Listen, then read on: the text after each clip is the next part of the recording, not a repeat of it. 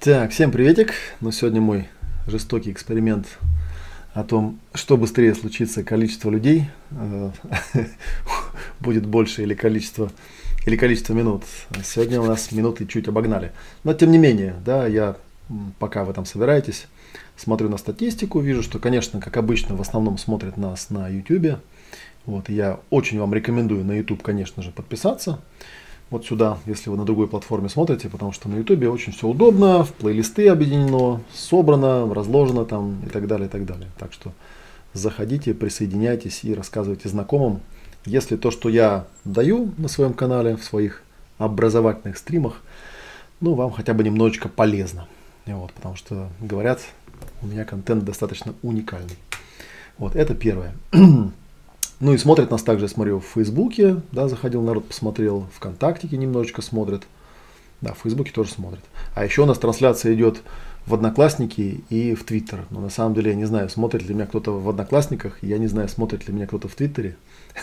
Потому что мне кажется, что у Твиттера вот эта вот тема, а, ну как бы видеотрансляция, она совсем недавно появилась, по-моему, народ еще не распробовал. Но я видел, что в Твиттере там такая штука есть. А, сегодня, ну, опять же, название вы видите, да, название я сегодня написал такое, не помню, не понимаю, туплю. Это я, опять же, исходя из того, что мне э, накидали вопросы, буду говорить про это. Вот, но прежде чем мы туда пойдем, хочу напомнить, что есть замечательный плейлист э, у меня в YouTube, да, у нас сегодня уже, так, смотрю, вот так чуть-чуть сделаю. А, смотрю, у нас тут уже пятый выпуск сегодня, да, то есть если вот сюда вот зайти в плейлистик, то вы увидите, что там уже, вот я смогу чуть покрупнее сделать, чтобы было виднее. Вот мы начали с того, что первый выпуск назывался «Этому тебя нигде не научат», это такой слоган своего рода вам ответа, да, я буду периодически эти слова говорить, что действительно то, а, о чем я рассказываю, это что-то, чему в свое время не научили меня, и чему, как я знаю, многих тоже не учат. И это, в общем, достаточно обидно и досадно. А, второй стрим назывался «Горе от ума» или «Почему наука порой хуже сектанства». Там мы вообще говорили о том, как происходит познание мира, познание себя и так далее. А, третий был стрим под названием «Кто я такой на самом деле?». Тоже там глубокие всякие вопросы были. Вот. И послед... вот буквально во вторник был стрим, назывался «Создание, развитие и прояснение отношений». Очень много было крутых всяких озарений осознаний, классные были отзывы. Ну а сегодня мы с вами продолжим, вот разберемся, что делать, когда не помнишь, тупишь, э, ну и так далее, короче, вот эти все вещи. Я вообще думаю, что на самом деле это состояние, которое характерно для любого человека, который учился в школе, причем, ну, наверное, в любой школе. Я, конечно, там, как и вы, видел, в общем, всякие передачи о том, что где-то в Финляндии, или в Эстонии, то есть у особо продвинутых нордических народов есть какие-то особенные школы, где детишки веселятся, играют и прочее, прочее. Но мы не такие. Да? Мы знаем, что наша школа не изменилась за последние, наверное, лет 200, с тех пор, как это все вообще возникло. И где-то я однажды рассказывал, что э, когда-то мне попались материалы э, по Вальдорфской школе, которая была придумана э, Скажите мне, кем она была придумана? Забыл имя, сход не вспоминается. В общем, там был такой товарищ, который придумал антропософию, э, и он там был, сначала был теософом, потом стал антропософом, то есть он там из духовных начал всяких исходил. Э, и как-то мне попалась книжка, переведенная, где он рассказывал о том, почему он считает систему образования современную не совсем правильной и предлагает ввести другую систему образования. Так вот, я могу сказать, что если не знать, что это написал э, этот человек, так, кто придумал придумал антропософию. Надо же, забыл. А, Рудольф Штайнер, да, Рудольф, Рудольф Штайнер, вот как этого человека звали. Вот, а, то если вот не показывать имя автора и не показывать дату, а книга была написана лет 200 назад, опять же, то понимаешь, что человек пишет просто про современную школу. То есть ничего не, изучи, не изменилось с тех пор, ничего не исправилось, несмотря на все инновации, несмотря на все компьютеры там, и так далее, и так далее. Людьми остаются, люди остаются людьми. И ничего не меняется в том, что происходит в этой области. Я могу сказать, что я с этой темой, конечно, тоже разбирался подробно. И я понял для себя, что вообще, в принципе, в любой системе, где людей, э, ну, как бы гребут под одну гребенку, где людей как бы собирают и начинают чему-то обучать толпой, наверное, по-другому никак и не получится. Оно всегда получается именно так, никак по-другому не выходит. И поэтому, в общем-то, эта ответственность ложится на наши плечи. То есть, если вы думали, что вас где-то кто-то научит учиться, нет, этому вас нигде не научат, нигде вас не научат правильно учиться. Есть на свете счастливые люди, которым повезло, и они где-то там столкнулись в той или иной технологии э, с информацией о том, как учиться, как правильно учиться, да, как разбираться. И для меня эта информация еще важна не только потому, что я сам учусь, но еще потому, что я преподаю, потому что я рассказываю, потому что я что-то показываю людям. Мне важно понимать, как людям рассказывать и показывать так, чтобы им было понятно, понятное дело. Да? Вот, поэтому у меня тут есть раздел входных точек под названием «Работа с информацией обучения, практики и методики». Вот, ну, в общем, поговорим сегодня об этом. А, соответственно, как говорится, добро пожаловать, задавайте вопросы. Э, я постараюсь максимально открыто на это все поотвечать, порассказывать и так далее. А, вообще говоря, если вот опять же вспомнить мой запрос, а вы помните, да, изначально э, вот этот ом-ответ направлен на тех людей, которые в принципе меня и так знают, а, но я попросил их ответить на определенный набор вопросов, и этот набор вопросов касался именно того, с чего вы зашли в эту тему. Ну и в частности, на самом деле, если вам не трудно, если вы у меня действительно учились, если вы это видео смотрите, если вы сейчас там в эфире где-то у меня находитесь, да, в прямом эфире, или потом можете в комментариях написать, то я вам еще кое-какие вопросы озвучу, э, которые на самом деле, на которые сейчас будут ответы и про которые мы поговорим. Вопросы были такие.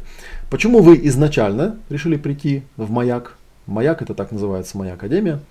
А, с какими задачами и проблемами вы пришли на маяк, как вы их решили, чему научились, я спрашивал своих студентов, какую пользу принесло вам обучение и упражнения, а, на какие главные вопросы ответило обучение в академии, что вам дали эти ответы, что изменилось в вашей жизни или мировоззрении после обучения или в течение обучения, для чего вы используете или планируете использовать навыки, приобретенные в маяк, я про них там рассказывал, если вы помните, да, ну вот теперь интересно послушать тех людей, которые нам расскажут об этом по возможности. Ну, у меня там есть часть ответов, понятное дело, потому что я эти вопросы уже задавал. А, какую пользу принесло вам обучение и упражнение в маяк, понимание, озарение, кроме того, что вы научились пользоваться этими инструментами. И поделитесь своими мечтами, намерениями на будущее в связи с тем обучением, которое вы прошли. Чем участие в нашем проекте отличается от тех других мест, если у вас есть с чем сравнивать. И на самом деле даже вот на лекциях в белых облаках иногда ко мне подходят мои студенты, и они на эти вопросы мне там спонтанно отвечают, да, что действительно многим есть с чем сравнивать. Я-то, в принципе, как, наверное, и все люди на свете, периодически впадаю в вот это вот состояние подозрение, что я самозванец, что все это случайно у меня так получилось, что на самом деле я не, не, не очень разбираюсь в этой теме и так далее. И мне подходят, утешают, успокаивают, говорят, да нет, нет, все нормально, все хорошо, все прекрасно, да, есть с чем сравнивать, и в общем у тебя все хорошо. Вот, поэтому я сейчас пока от этих вопросов отвлекусь, я потом попозже по этим откликам пройдусь, да, а вы, если у вас есть возможность, пока тоже пофокусируйтесь, если есть что написать, то напишите. Пока вернусь к тем вопросам, которые мне писали вот обычные участники, вот в личку накидали. А, вопрос номер один, комментарий номер один. Меня очень сильно беспокоило, что я не понимаю и не запоминаю информацию. Беспокоили трудности в учебе и с запоминанием информации. Было много мыслей, мне очень хотелось проживать момент здесь сейчас, очень хотелось понять, что это такое. Спрашивала себя, как это решить, нашла тебя для того, чтобы решить эти задачи. А, и тут я откомментирую только одно, что на самом деле практически, ну, первое я уже сказал, да, что действительно, как учиться, то есть как учиться не учат. Даже вот недавно, вот вы, были выборы, да, у нас, и один из депутатов, в принципе, там в своей предвыборной программе такую тему э, прокачивал, что э, очень несправедливо, когда дети поступают в школу в первый класс, им уже придумали какой-то экзамен. То есть детей на самом старте сортируют на типа умных и неумных. Ну, а экзамены вы сами знаете, какие у нас. То есть получается, ну, чтобы вам понятно было, получается какой-то нонсенс. И я этот нонсенс, вот я с ним жил всю свою жизнь в школе вот на этом разрыве. Что ученик каким-то непонятно каким образом должен быть умным. В смысле эрудированным. Он должен откуда-то все это знать. То есть он в школу приходит не чтобы учиться, а чтобы его там экзаменовали.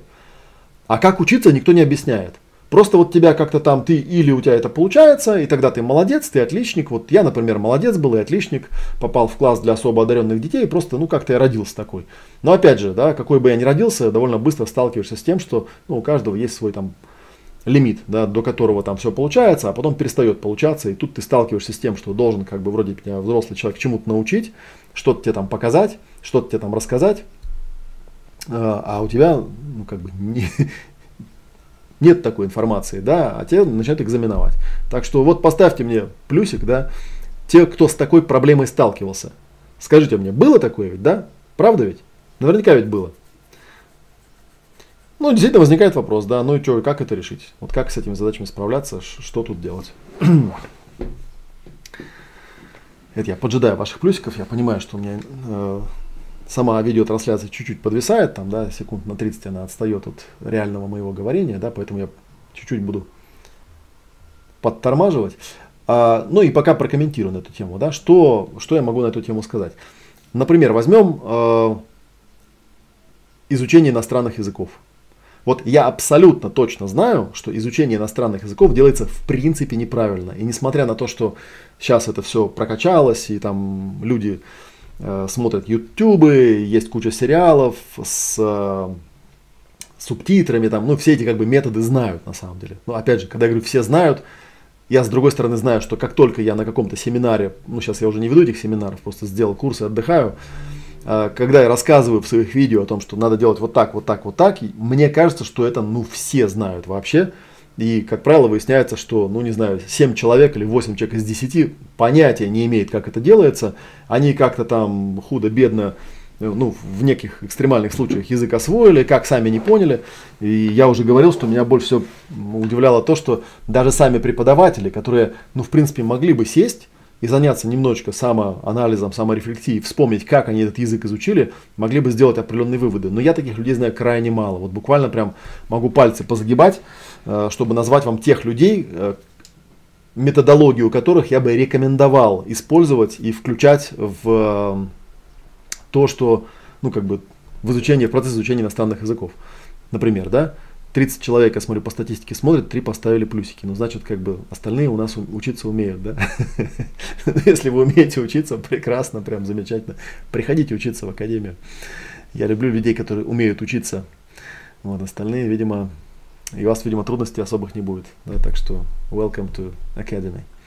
А, это с одной стороны, да, я начал говорить. С другой стороны, если я начну, например, разбирать тему изучения иностранных языков, то получается второй парадокс, и он тоже очень странный, что Вообще говоря, в изучениях, э, ну, как бы в теме изучения языка нет ничего, никаких технических трудностей. То есть, что конкретно делать, в принципе, понятно.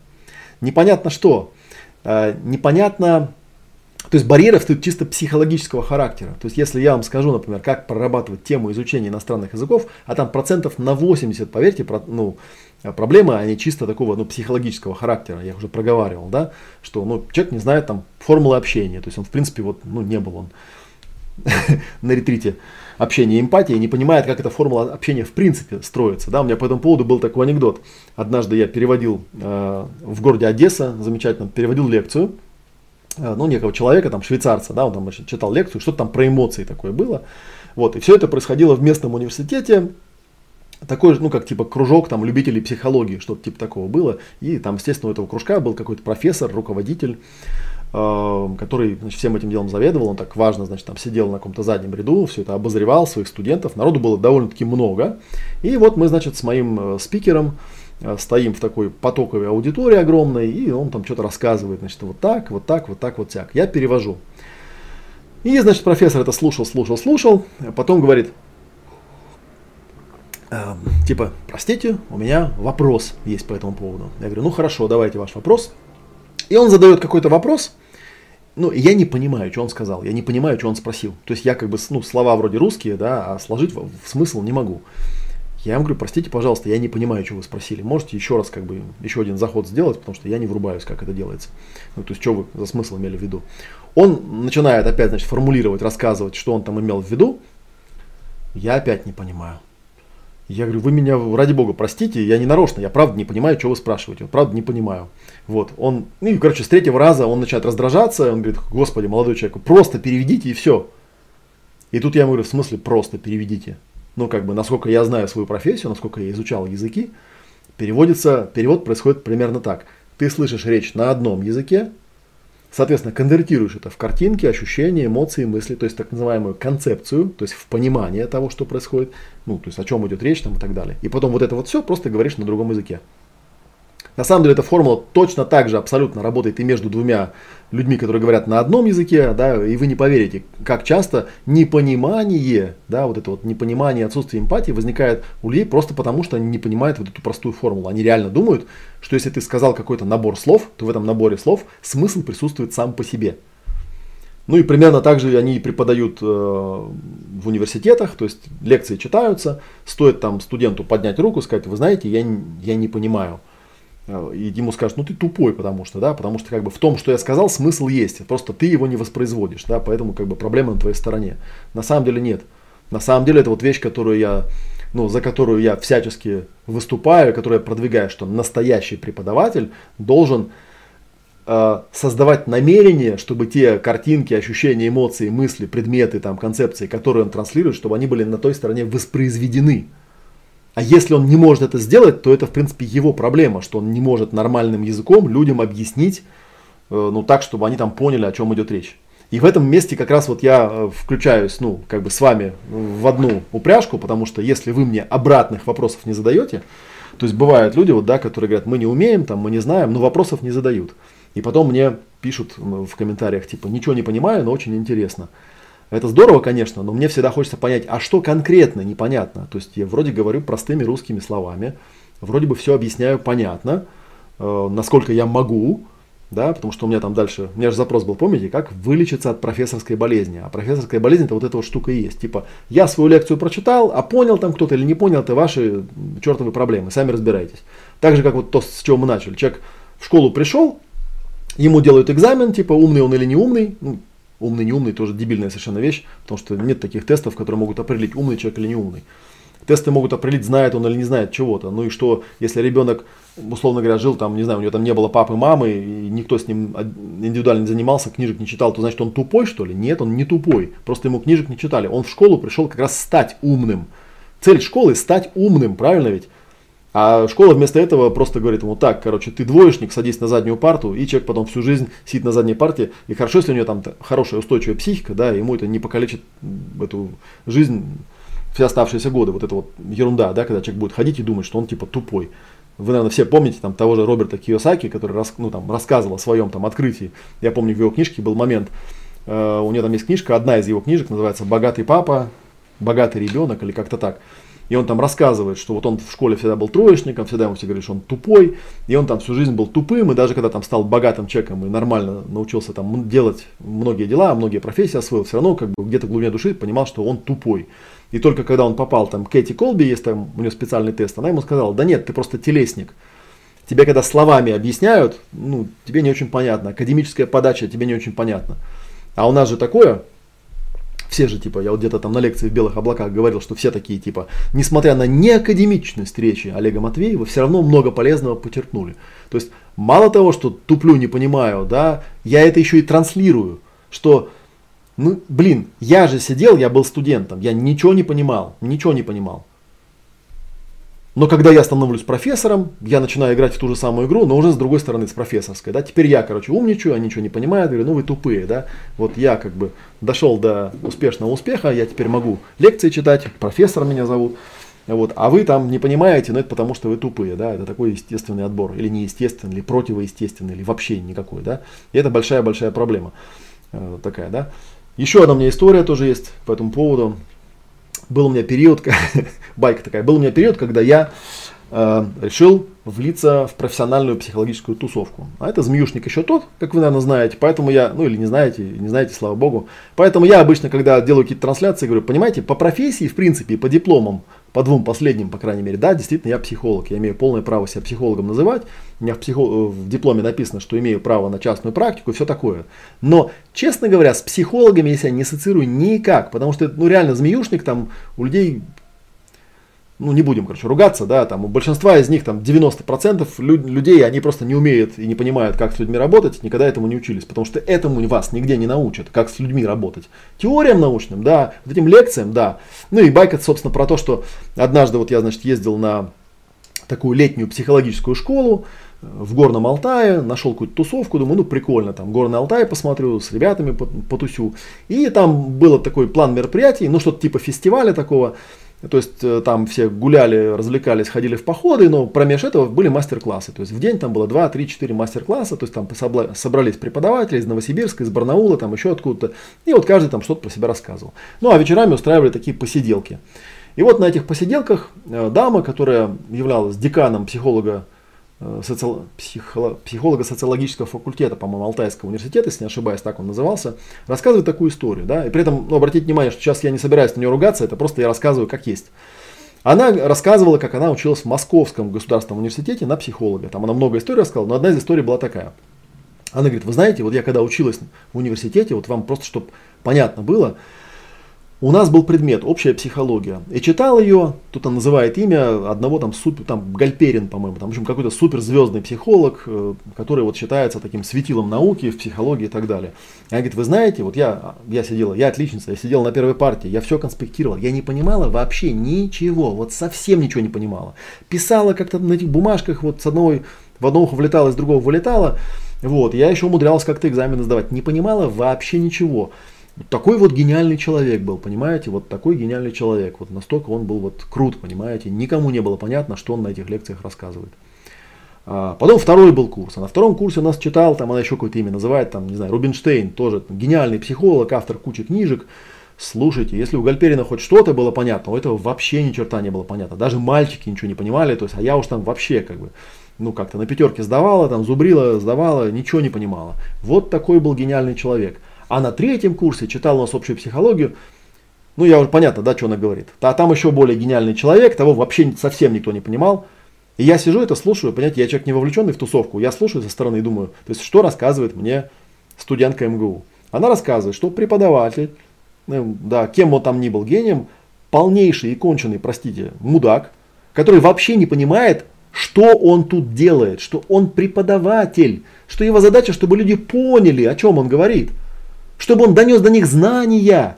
Его конечный продукт это, это студент, у которого в голове есть знания. И если у него в зале никто ничего не понимает, это означает, что его нужно гнать поганой метлой с санными тряпками с этой работы. Каким бы гениальным он не был. Потому что ничего полезного он здесь не делает. Да? Ну и опять же, вот у меня тоже аудитория поднабралась. Вот поставьте мне два плюсика, те, кто сталкивались с такими преподавателями. Были у вас такие преподаватели, которые, ну, вот вам что-то рассказывают, а вы ничего не понимаете, и при этом у вас возникает такая мысль, как у большинства из нас. Ну, то есть, если мне умный человек что-то рассказывает, значит, он умный, а я дурак, правильно ведь, да? Бывает такое. Вот самое распоследнее, что я бы хотел в наших отношениях с вами, это чтобы вы думали, что я умный, типа Матвеев такой умный, так он принят, все рассказывает. А я типа тут такая, короче, ничего не понимаю, дурочка, как бы, прости господи, ничего не понимаю. Не бойтесь. Просто я знаю, я когда учился в университете, я это знаю. Когда на первом курсе еще я был там борзенький такой, да, там руку поднимаешь, преподавателя спрашиваешь, а как там вот это? Он такими глазами на тебя посмотрит вот так вот, что тебя очень быстро отпадает желание и вообще все, все отпадает, короче, чтобы такие вопросы задавать. И ты забываешь, и, и, соответственно, процесс образования, он полностью разрушается, потому что процесс образования заключается в том, что вот этот человек да, должен сделать так, чтобы вы воспроизвели тот опыт, те знания, те переживания, те картинки, те ощущения, те эмоции, те мысли, те концепции, те идеи, которые он к вам доносит. Если вы их не воспроизводите, что-то не так. И этому вас нигде не научат, понимаете? Я что сейчас хочу до вас донести? На вас лежит полнейшая ответственность. В случае со мной точно абсолютно. Если вы хотите что-то понять, вам нужно вовлекаться и задавать вопросы. Если вам что-то непонятно, пишите. Не пишите мне, мне ничего не понятно. Потому что если вы не напишите, мне ничего не понятно, мне тоже ничего не понятно. Что конкретно непонятно? Я же вроде все рассказываю понятно, как мне кажется, да? Болезнь профессорская в чем заключается еще раз? В том, что когда профессор что-то рассказывает, ему-то все понятно. Хоть и по этому поводу тоже есть анекдот, да, что типа раз объяснил, не понимают, два объяснил, не понимают, три объяснил, уже сам все понял, они все еще не понимают. И такое тоже бывает, конечно, и я могу честно покаяться. Бывает такое, что-то объясняешь человеку, не то, что там не понимаешь, а просто пока объясняешь, сам что-то понял такое, что и сам ну, раньше не понимал, не догонял. А теперь вдруг как бы начал понимать. Ну и хорошо, как бы замечательно, то есть процесс обоюдный. Но, по крайней мере, я-то там с какого-то своего уровня там что-то большее понял, а вы хотя бы до этого уровня должны дотянуться. Вот такая вот вещь. И я вам хочу сказать, что на самом деле, если разложить это, вернувши, вернуться к мысли о том, э, как, собственно говоря, с этим работать, да, вот человек написал, да, меня беспокоило, что я не понимаю, не запоминаю, типа учиться не умею там и так далее. Все те же самые навыки, они прекрасно раскладываются. Многие люди не могут понимать и не могут запоминать, потому что они просто не умеют создавать пространство. Нет у них такого навыка. Не умеют они создавать пространство и учиться. У нас даже есть такое упражнение в модуле про чистый язык и символическое моделирование, где люди моделируют ресурсное состояние. То есть какой я, когда я хорошо что-то понимаю. И они подбирают себе систему обучения. Вот, кстати, в школе это не работает еще. Э, почему? Потому что там стандартная система, она заточена, ну, как это, э, в среднем по больнице, что называется, да? Ну и, соответственно, в среднем по больнице это означает, что никому. Ну и поскольку все сидят, и поскольку всех приучают вопросов не задавать, то, в общем, как бы довольно быстренько все это уходит ну, в ритуал, да, то есть люди ходят в школу, зачем они ходят в школу, никто не знает, что они там изучают, тоже никто не понимает, для чего они изучают, тоже никто не интересуется. Я уже не говорю о, о самом, о качестве самого контента, потому что там тоже с точки зрения там качественности и обоснованности знаний, которые дают, там это не сильно отличается. В общем, можно посмотреть видео, почему наука иногда хуже, чем сектантство. Та же самая тема. Вот. Ну и так далее. Да? То есть, если пойти там по, по модулям, по навыкам, конечно, для того, чтобы э, хорошо воспроизводить и понимать, что люди умеют, нужно владеть навыками. Во-первых, понимать формулу общения. Это важно, да? поэтому если вы с нами, то обязательно впишитесь в наши ретриты, приезжайте, потому что нигде вас этому не научат, нигде не научат, поверьте. Просто таких курсов не бывает. Даже психологи там со своими всеми регалиями и дипломами и погонами, ничего об этом почему-то не говорят и не знают, а если знают, то ну, на уровне теории, а не на уровне навыков. А, следующий момент. Навык пространства, навык распознавания эмоций, навык, вот когда человек там, да, вы же понимаете, что, например, когда кто-то беспокоится о том, что ему ничего не понятно, это же просто эмоциональный заряд, по большому счету. Потому что вот с кем бы я ни работал, видно вот этот багаж такой кондовой официальной школы, человек он настолько свинцовым грузом ложится на плечи, что как только ты ему говоришь академия, учиться, студент, все, зарубает просто в ноль человека сразу же, и он такой типа, ну блин, нафиг, короче, учиться там, не, я учиться не умею, да, и он думает, что все, вот, мы научим вас учиться, и этому вас нигде не научат, Кроме того, мы научим, как с такими вещами работать. Да, как использовать 5 точек баланса, как использовать рекурсивные всякие вопросы, как себя коучить, как работать с травмами, как смоделировать ресурсное состояние. Все эти вещи на самом деле разбираются вот в рамках рутинного, стандартного инструментария того, что у нас в Академии есть. Приходите, я вам это покажу, это легко, это не, не трудно на самом деле. Так что вот такая вещь. Вот, так что так, что здесь написали? Конформизм. У животных есть такая тема, что собаки подгавкивают только если лает вожак. А простое, простая собака, если лает, все молчат. То же самое, если вожак обезьян обучить доставать банан, все повторят. Ну, типа того. На самом деле я абсолютно согласен, так оно и есть. Вот. И это, в общем, да, вот этот стайный эффект, он срабатывает намного чаще, чем и, короче, не там, где надо. Вот в обучении нам это не нужно. Хотя я тоже сам понимаю, да, что часто очень люди, когда мне пишут, Олег, вы такой умный, вы такой это, меня это начинает как-то даже ну, огорчать, я бы так сказал, да, потому что я здесь не для того, чтобы люди мне говорили, что я умный. Я знаю, что я умный, и мне подтверждение в этом не требуется. Мне главное, чтобы вы стали умными. Я здесь для того, чтобы вы что-то поняли, а не чтобы я что-то понял. Ну, а если я что-то пойму, то и прекрасно, да, это мой, будет мой бонус. Но вот такая вот вещь. Поэтому вот тут еще у меня есть такой пункт. Другие быстро схватывают суть, а я туплю. Как не быть тормозом? О, это прям вот сто процентов э, такой жирный-жирный заряд, который я встречаю у каждого второго. Да? Что значит я туплю? Быстро схватывают суть. Сидит огромная потоковая аудитория, да, я сижу, и туплю, ничего не понимаю. Смотрю на профессора и туплю. Смотрю вокруг, все сидят, блин, пишут там что-то, да, с умным видом, там, короче, пишут. Я такой думаю, твою же мать, а? Все все понимают, а я ничего не понимаю. Вот я вам открою один небольшой секрет сектанства. Если вы что-то не понимаете, то с большой долей вероятности в этом зале никто ничего не понимает. Вы не белая ворона, и просто как это, держитесь за себя и осознайте это. Вот я э, очень часто делаю очень простой такой тест. Ну, как бы у меня, видимо, с самооценкой вот этой, в этой части понимания все нормально, поэтому если я слушаю какого-то человека, и я не понимаю, то я знаю точно, что если я не понимаю, то с очень большой долей вероятности все остальные тоже ничего не понимают. И когда мне там начинают что-то там на эту тему запаривать. Я говорю, знаешь что, у меня IQ 200, и у меня 4 высших образования. Поэтому если я чего-то не понимаю, то другие люди точно ничего не понимают. Вот у меня бывает трудность иногда донести, потому что я типа умный слишком, дофига всего знаю, чего-то там о чем-то. А, могу там случайно употребить какие-то термины, слова, раскладки, которые людям непонятны, не донести. И это нормально. Не доношу, задавайте вопрос. Я здесь для вас. Я здесь для того, чтобы вы понимали, а не для того, чтобы я понимал. Понимаете, да, о чем я говорю? Задавайте вопросы, спрашивайте. Если вам что-то непонятно, спрашивайте. Просто есть такие вещи, которые еще ну, человека приучают к тому, что, ну, типа, если тебе рассказали инструкцию о том, как кататься на велосипеде, то ты немедленно волшебным образом должен понять, как кататься на велосипеде. А типа, если ты не научился, значит, ты тупой тормоз, да? Это вот чистое подавление. Или, например, если тебе показали таблицу времен э, глаголов английского языка, то ты сразу должен научиться глагол спрягать по этим временам. Было же у вас такое? Сто процентов, да? Если вы изучали английский язык, сейчас все его изучали. Типа, вы думаете как? Если мне таблицу показали, а я все равно глагол проспрягать не могу, значит я тупой, правильно? Было такое? Ну, было же, да? Так нет, это преподаватель просто, он вам противоестественным образом преподает. Не, проверьте мне, никакой носитель языка английского, никакой таблицы спряжений глаголов не знает в принципе. Он ее, скорее всего, не видел. Вот такая вот вещь. Вот. Так что такая, такая штука. О, видите, вот человек подхватил мою идею, да, потерянная история про, да, про Одесский университет. Там история-то чем кончилась?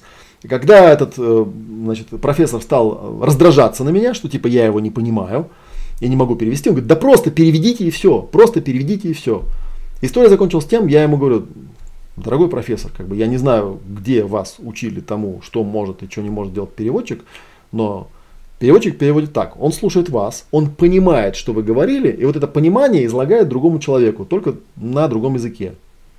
И он мне выдал коронную фразу, которая потом у меня просто, она сделала не то что день, она мне сделала, наверное, год он сказал так, а у нас в Одесском университете переводчиков учат переводить вообще ничего не понимая.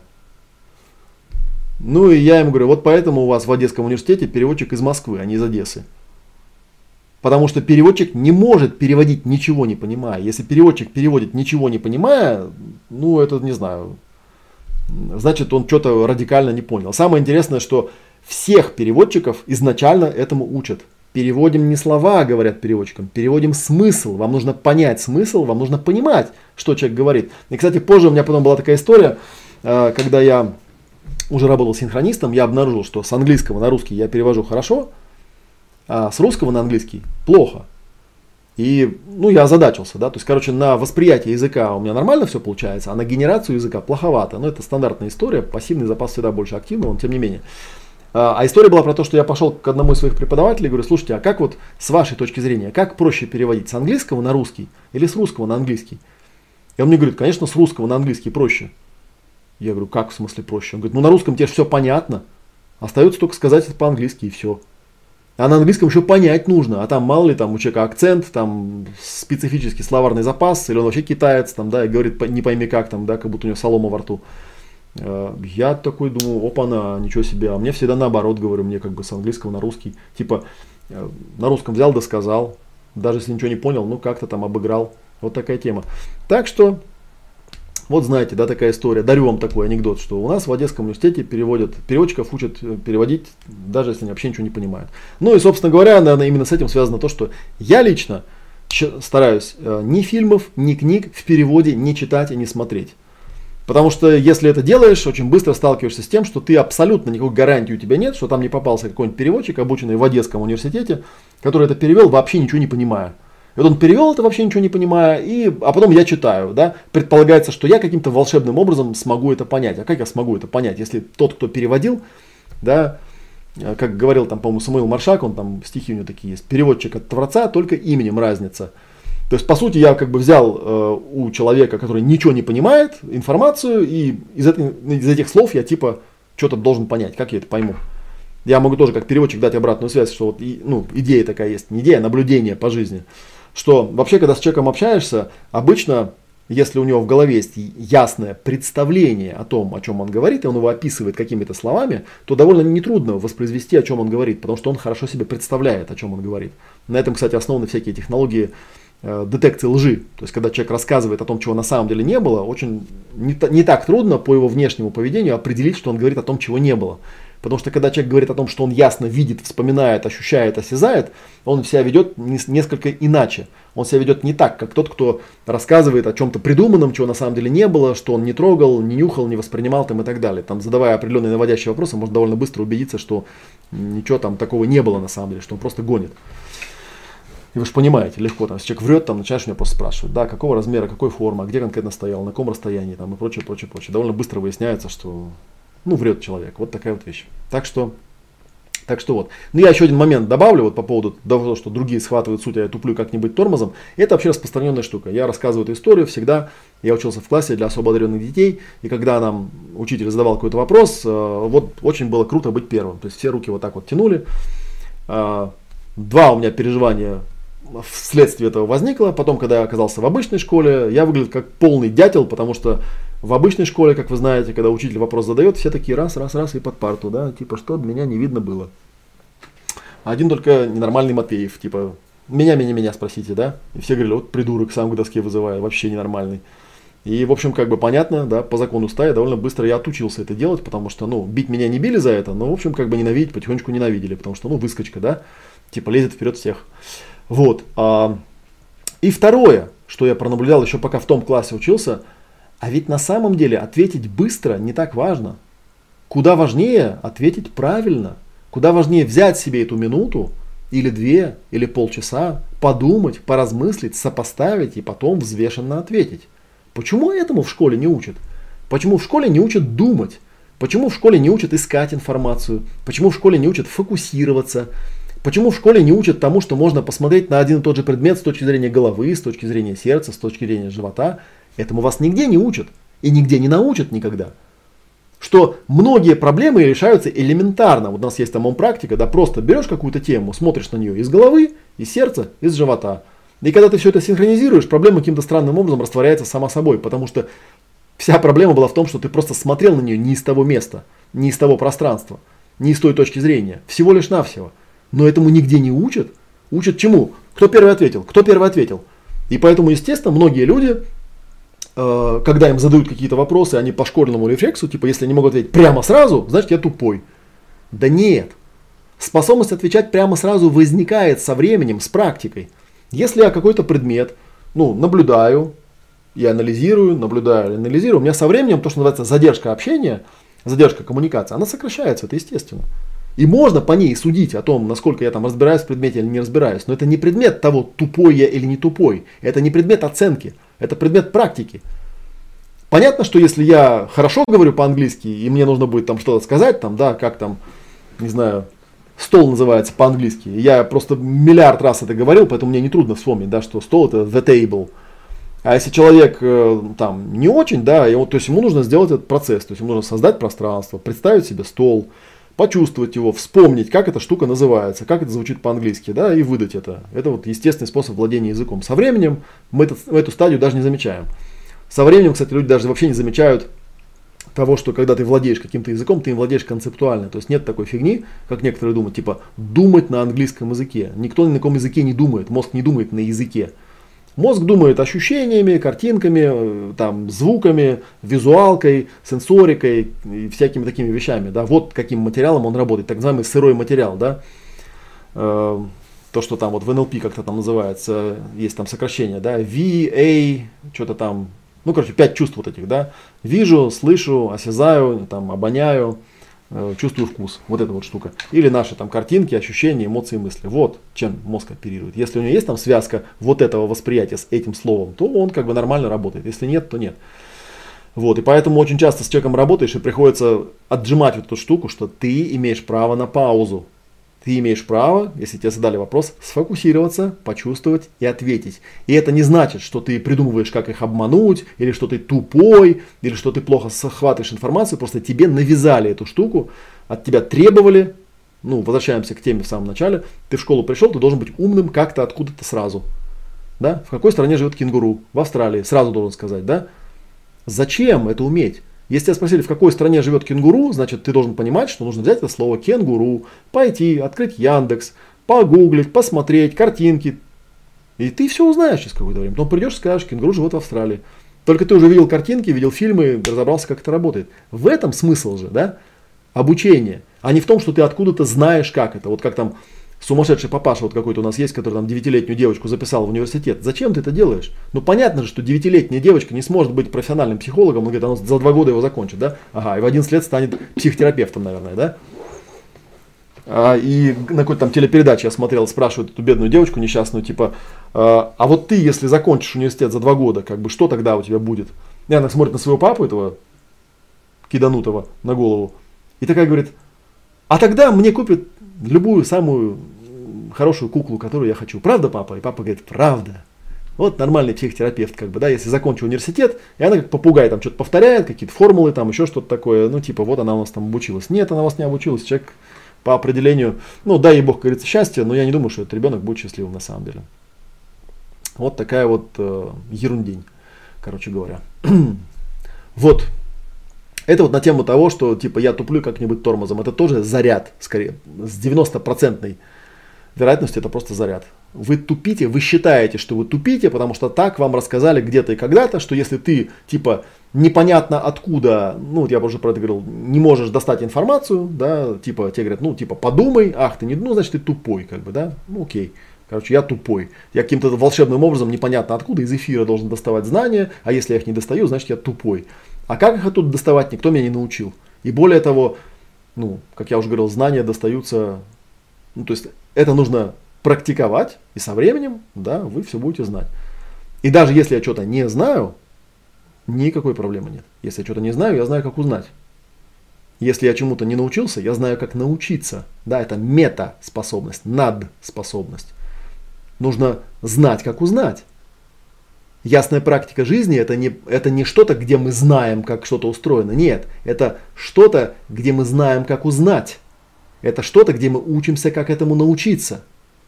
Это другая система. Она основана не на том, что вы приходите, ему вас экзамен говорят, ну ты тупой, как бы, да, в нашу академию не подходишь. Типа, короче, уходи тут, тупая тварь, да. Типа, мы тебя там не будем тут учить ничему. Так что бояться тут не надо. Что еще пишут люди? Еще я хотел понять, как работает психика и психология, потому что везде в интернете была либо галимая шизотерика, либо инфо-цыгане, а женская психология, успешный успех НЛП, либо непонятные громоздкие теории Фрейда Юнга. Короче, какая-то теоретическая каша. А ты довольно четко все разложил и показал без воды эмоции, логически, непротиворечиво и четко, что вызвало доверие. Даже указал, что есть отвертки и показал на практике, как это все крутить. Такой механистический европейский подход мне ближе, чем туманный ореол тайной тайны Востока. Ну, тут без комментариев, да. Вот как человек сказал, так, так я ему передаю. Да, я стремлюсь, я хочу, чтобы люди воспринимали ту информацию, которую даю, вот так. И никакого напряга, никакого стресса не должно быть связано с тем, что вы что-то не знаете, что вы что-то не умеете. Более того, если я студент, вот это был мой, э, правда, очень сильный заряд, который я очень долго прорабатывал и очень долго страдал, потому что, конечно, когда я был школьником, я этого всего не знал никак не могу понять. То есть я прихожу, а мне говорят, ты не знаешь чего-то. И я впадаю во фрустрацию, потому что так я пришел, чтобы узнать. Я пришел в школу не для того, чтобы мне сказали, что я чего-то не знаю. Я пришел куда-то не для того, чтобы мне сказали, что я чего-то не умею. Да, я не знаю, да, я не умею, в этом нет ничего постыдного. Именно поэтому я и пришел. И поэтому, когда человек приходит говорит, я ничего не понимаю, так и никто не ожидает от тебя, что ты будешь понимать. Ты сюда пришел, чтобы научиться тому, как понимать, чтобы научиться тому, как учиться, чтобы узнать, как можно что-то узнать. Вот чему ты пришел сюда учиться, поэтому не бойся, задавай вопросы. Мы знаем, что ты не знаешь, ты же студент, если бы ты знал, зачем бы ты пришел сюда. Ты нас не путай со школой, и не путай вот с этими местами, да, где тебя не учат тому, как что-то узнать, как что-то достать, как что-то понять, как что-то, ну там, не знаю, найти, да, в себе там и так далее. Это вот прям радикальная такая штука, которая очень сильно отличает ну, тот, тот подход к э, работе с информацией, с обучением, который поддерживаю, проповедую я. Потому что если вот так к людям относиться, как в школе относятся, ну тогда все кругом будут тупые, все кругом будут все не понимать. Вот. А еще же бывает такое, что ну там реально люди начинают там нести какую-то дичь там на тему того, что ну короче ты там не готов там, да, или ты там еще не продвинут, или, ну или еще что-нибудь такое. Чувак, если я не готов не продвинуть, не надо мне про это рассказывать, просто и все. Или расскажи, как этот навык формируется. или, или не надо вообще этой темы касаться. Но важный момент, который вы для себя ну, могли бы отметить, да, и который на самом деле того стоит, чтобы это отмечать, это просто понять такую вещь, что когда вы приходите куда-то учиться, изначально предполагается, что вы не знаете, что вы не умеете, что вы не владеете. И это не потому, что вы тупые или не умеете схватывать суть, а потому что не хватает навыков. Вот именно этими навыками мы и будем с вами заниматься. Будем разбираться, как выстраивается пространство, как выстраивается восприятие, как к этому подключаются эмоции, как работать со всякими барьерами и тому подобными вещами, как ресурсные состояния контактировать. Это же нормальная тема, да? Это то, чем мы с вами будем заниматься. И бояться этого не стоит. Более того, можно даже еще на ступеньку дальше продвинуться. Есть такая поговорка очень важная, да? У настоящего мастера пояс всегда белый. Настоящий человек, когда приходит куда-то учиться, я, когда куда-то прихожу учиться, вот я прихожу там, не знаю, к Баскакову, интернат-терапию, я сажусь в круг, люди знакомятся, да, и я не начинаю говорить, я там Олег Матвеев, основатель там какой-то там академии, там чего-то там такого. Ну, кому это нужно? Я пришел учиться. Учитель здесь Владимир Юрьевич, а я студент. Я просто говорю, Олег меня зовут, психологией я занимаюсь. Пришел осваивать вот телесные практики, терапию, все. И когда потом ко мне там кто-нибудь в зале подходит, говорит, а что ты там всем не рассказал, что ты там, о? Я говорю, а зачем? Зачем? Я сюда пришел учиться, а не выпендриваться и показывать людям, ну типа какой я, ну типа крутой. Зачем мне это? Ну, даже это мешает в каком-то смысле, да, потому что когда ты хочешь чему-то научиться, ты должен прийти вот в это вот состояние такого, ну, чистого сознания, что я ничего не знаю, ничего не умею. Потому что, как известно, первое препятствие в обучении, да, это я это все уже и так знаю. И иногда очень трудно из этого состояния выйти. И именно поэтому людей крайне тяжело, ну, взрослых, уже сформированных людей, там, как-то перепрограммировать. Потому что они же в ужасном вот этом состоянии, типа, мы все знаем, все умеем. Но если ты знаешь, все знаешь, все умеешь, что пришел? А потому что и прикол в том, что человек где-то там краем сознания понимает, что он не все знает, не все умеет, но он не может в этом признаться. Себе в первую очередь. Почему? Потому что если он в этом в себе признается, значит ему скажут, что ты тормоз, ты тупишь, ты не знаешь, ты не понимаешь, значит ты дурак, правильно? Все, иди дурак отсюда, мы с тобой не работаем, мы с дураками не работаем. И типа такая, знаете, э, как вот, это примерно та же самая тема, что вот э, в чистом подходе есть такая вещь, касающаяся сопротивления. Я же рассказывал, что это термин, который очень любят психологи, психологическое сопротивление, типа клиент сопротивляется там и так далее. Сопротивление? Не, не слышали. В чистом подходе не бывает сопротивления. Сопротивление бывает, когда ведущий пытается клиента своего ведомого загнать под э, прокрустово ложе своей техники, и он не знает, как с ним справиться, потому что техника не работает. И тогда он, чтобы не признаваться, что техника не работает, не справляется он своими ресурсами, он выдумывает какую-то чушь про то, что, ну типа, клиент у него сопротивляется. Нет, клиент не сопротивляется. В 99% случаев, кроме там, ну есть там, конечно, там терапевтоеды, да, любят, кстати, психологи про них рассказывать, что типа есть такие люди, знаете, ходят за деньги, чтобы типа доказывать терапевтам, что им ничего не поможет. Может, такие люди, конечно, есть. Но по большей части это просто гнилая отмазка самого терапевта. Он просто не понимает, как работать с этим человеком. Он с таким не сталкивался никогда, знаний не хватает. А учиться он не, не может, не умеет. Никто не научил его учиться. А как бы чувствовать себя тупым, тупить, не понимать тоже как-то не хочется, да. Ну и вот как бы человек там потихонечку как-то с этой темы, да-да-да, сползает. Типа, что да, это все дело в клиенте, он же тупой. Вот. Следующее, что написано. Кстати, попал я на тебя после трех лет практики турбосуслика. Помню, как гуглил новые темы для протоколов, случайно попал на твой Ability форум. Я, кстати, в прошлом видео, в прошлом ответе дал ссылку. Я там тоже спрашивали про турбосуслика. Я давно когда-то еще, ну лет 10 назад там написал про эту книжку, если про нее не слышали, слава богу. Там я прочитал твою критику на Левушкина и угорал, мол, какой упоротый недалекий чувак с говном в голове но зацепила твоя логичность и стройность мышления. Я добавил тебя в закладки, и потом мыслями много раз возвращался к твоим словам.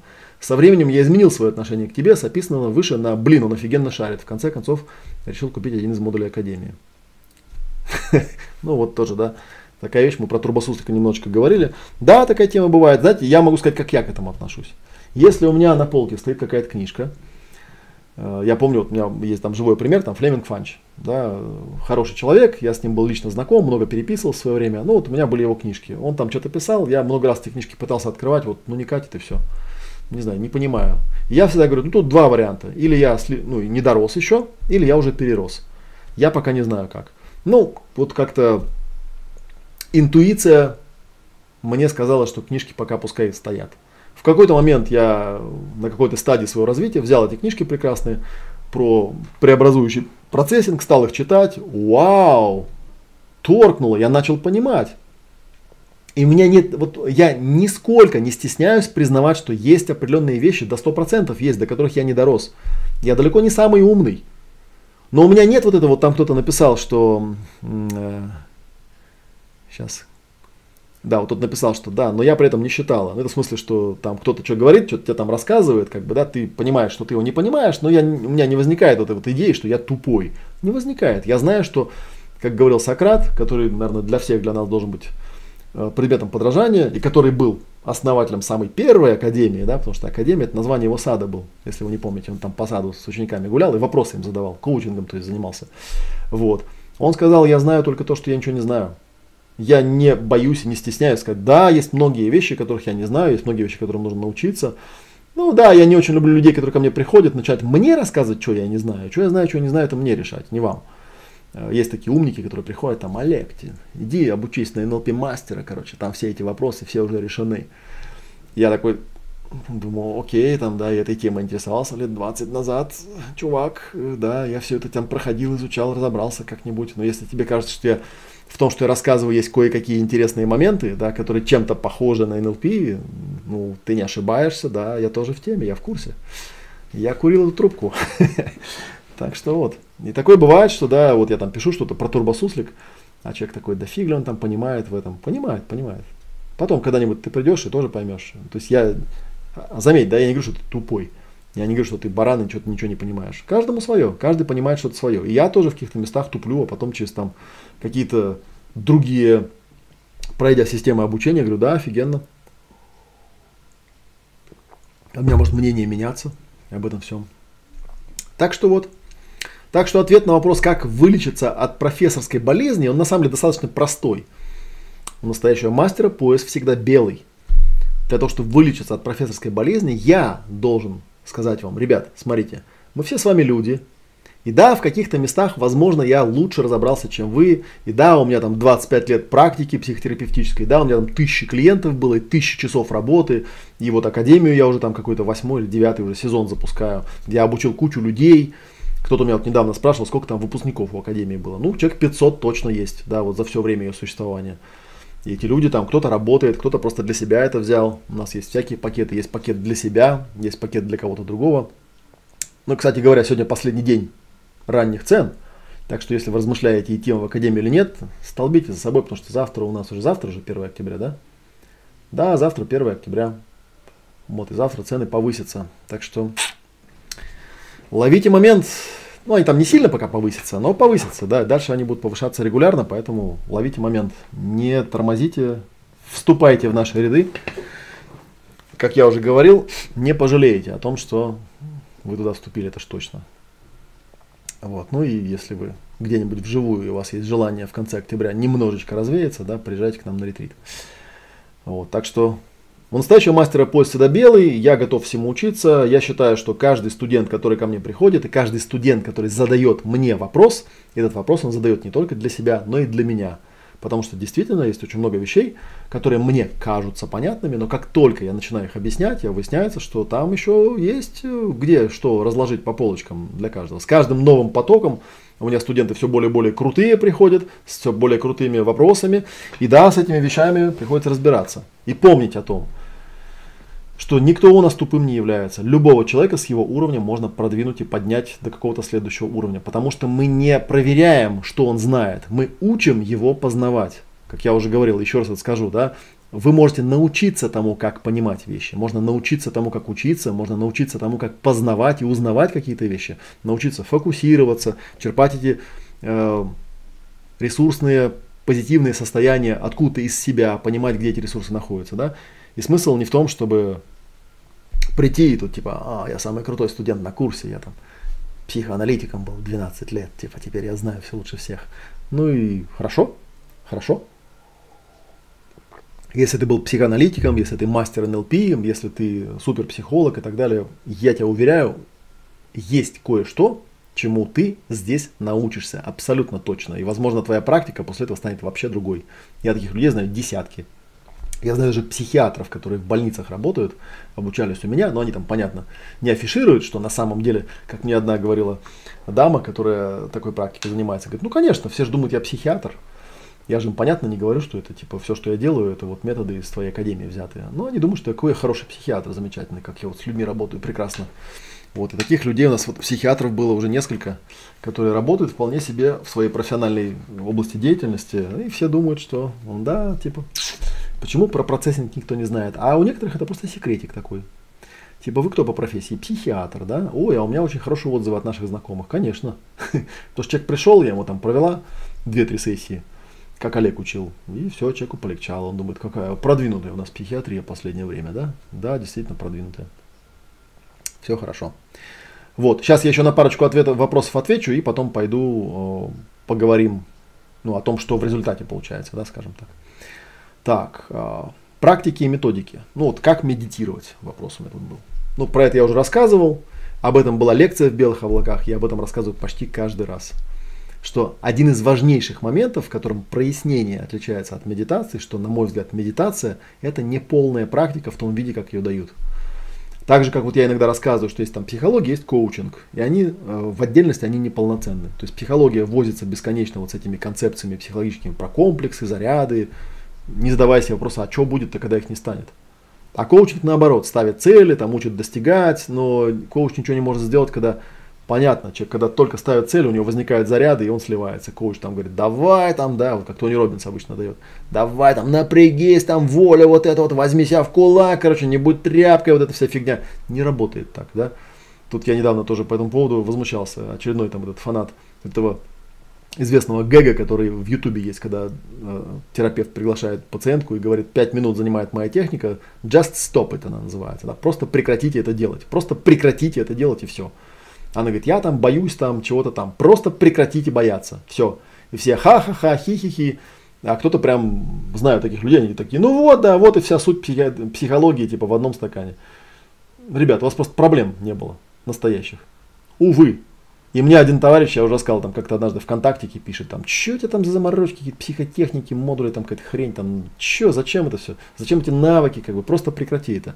Не, я с тобой соглашусь, что если у человека есть все эти навыки, он умеет создавать пространство, умеет распознавать эмоции, умеет любую эмоцию там, да, вдохнуть, выдохнуть, отпустить, а, если он умеет там саморегулироваться, 5 точек баланса, умеет ставить цели, все эти всплывающие гремлинов, этих всех гремлинов улаживать, он умеет там себе моделировать э, всякие ресурсные состояния, умеет быстренько убирать, даже если травма какая-то всплывает, у него еще есть какая-то, какой-то комьюнити, который позволяет ему это сделать. Да, конечно, ему нет проблем. Взял да прекратил. Ну, там, в разумных рамках. Иногда, конечно, я там прошу кого-то, там, давай проведи мне сессию, потому что, ну, что-то самому не получается. Но все-таки, да, в разумных рамках, в разумное время, за разумные сроки, за разумные деньги все это решается легко, просто прекращается. Но это не так часто. Это при условии, что у тебя есть навыки. Но я уже говорил, что смысл-то не в том, что мы изучаем какие-то техники, там, психотехники. Смысл в том, что мы осваиваем навыки. И эти навыки можно прямо по каждому модулю расписать. Об этом все время рассказываю. Ну, короче, в следующих эфирах вы еще не раз про это услышите, наверное, еще надоест вам. Так что вот, и э, то же самое касается медитации. Да? Есть вот медитация, есть коммуникация, есть фаза фокусирования, то есть загрузки, есть фаза коммуницирования, фаза выгрузки. Есть еще ситуация, когда я беру себе дополнительного помощника, да, чтобы он давал мне глубину, чтобы он мне давал пространство, чтобы он мне давал внимание, чтобы он был точкой приемником, чтобы он был здесь для меня, и чтобы он был моим свидетелем того, что я из себя вытаскиваю, потому что без этого не очень хорошо работает. Вот тогда медитация работает как бомба. Но психологи опять же об этом не знают. Многие люди на полном серьезе полагают, что психология это типа просто поговорить. Типа приходишь, разговариваешь. И реально люди такие приходят, у меня тоже такие люди бывают далекие от э, темы прояснения процессинга, далекие. Они приходят, им даже когда объясняешь, что смотри, как говорил э, обожаемый мною, но уже, к сожалению, покинувший нас Юджин Дженбин, который описал э, навык под названием фокусирование, это то же самое, что медитация на самом деле. Он говорил, если я клиенту задал вопрос, и клиент начал мне отвечать раньше, чем через 30 секунд, я понимаю, что он не сфокусировался. Поэтому я говорю, Помолчи, присутствуй, почувствуй. Но у него там в книжке это мутно описано, а в академии у нас это разложено очень четко. Почувствуй пространство, почувствуй себя, почувствуй свое тело, сфокусируйся, наблюдай. Что там? Образы, ощущения, эмоции, мысли. На каком уровне, где, в каком пространстве? Впереди, сзади, слева, справа, сверху, снизу, внутри, снаружи, в прошлом, будущем, здесь, сейчас. Где оно? Ну, это сейчас так прогоняю, да, по шаблончику. На самом деле это штука, которая осваивается. Это навык. Невозможно этим навыком владеть, ну, типа, не, даже вот у нас в академии, почему у нас в академии есть пакет для себя? Казалось бы, да, ну нафига это нужно для себя? А потому что вот Юджин Дженлин, который я упомянул, когда он делал эксперименты, он брал разные технологии, разных специалистов, разных клиентов. И когда он их миксовал, он думал, что сейчас он определит, какая технология работает, а какая нет. Ну, как бы для человека, занимающегося наукой, вроде это очевидно, да? И что он определил? Он определил, что все зависит исключительно от клиента.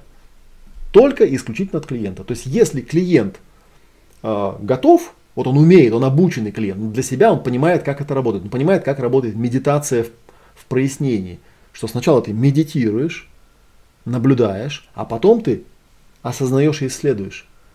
Если у тебя нет напарника, я в прошлый раз тоже говорил, да, почему мастера ведут сатсанги, я не знаю, осознают они по большей части, большей из них части или нет. Потому что невозможно быть э, человеком медитации и не выгружать кому-то то, что ты там увидел. Невозможно.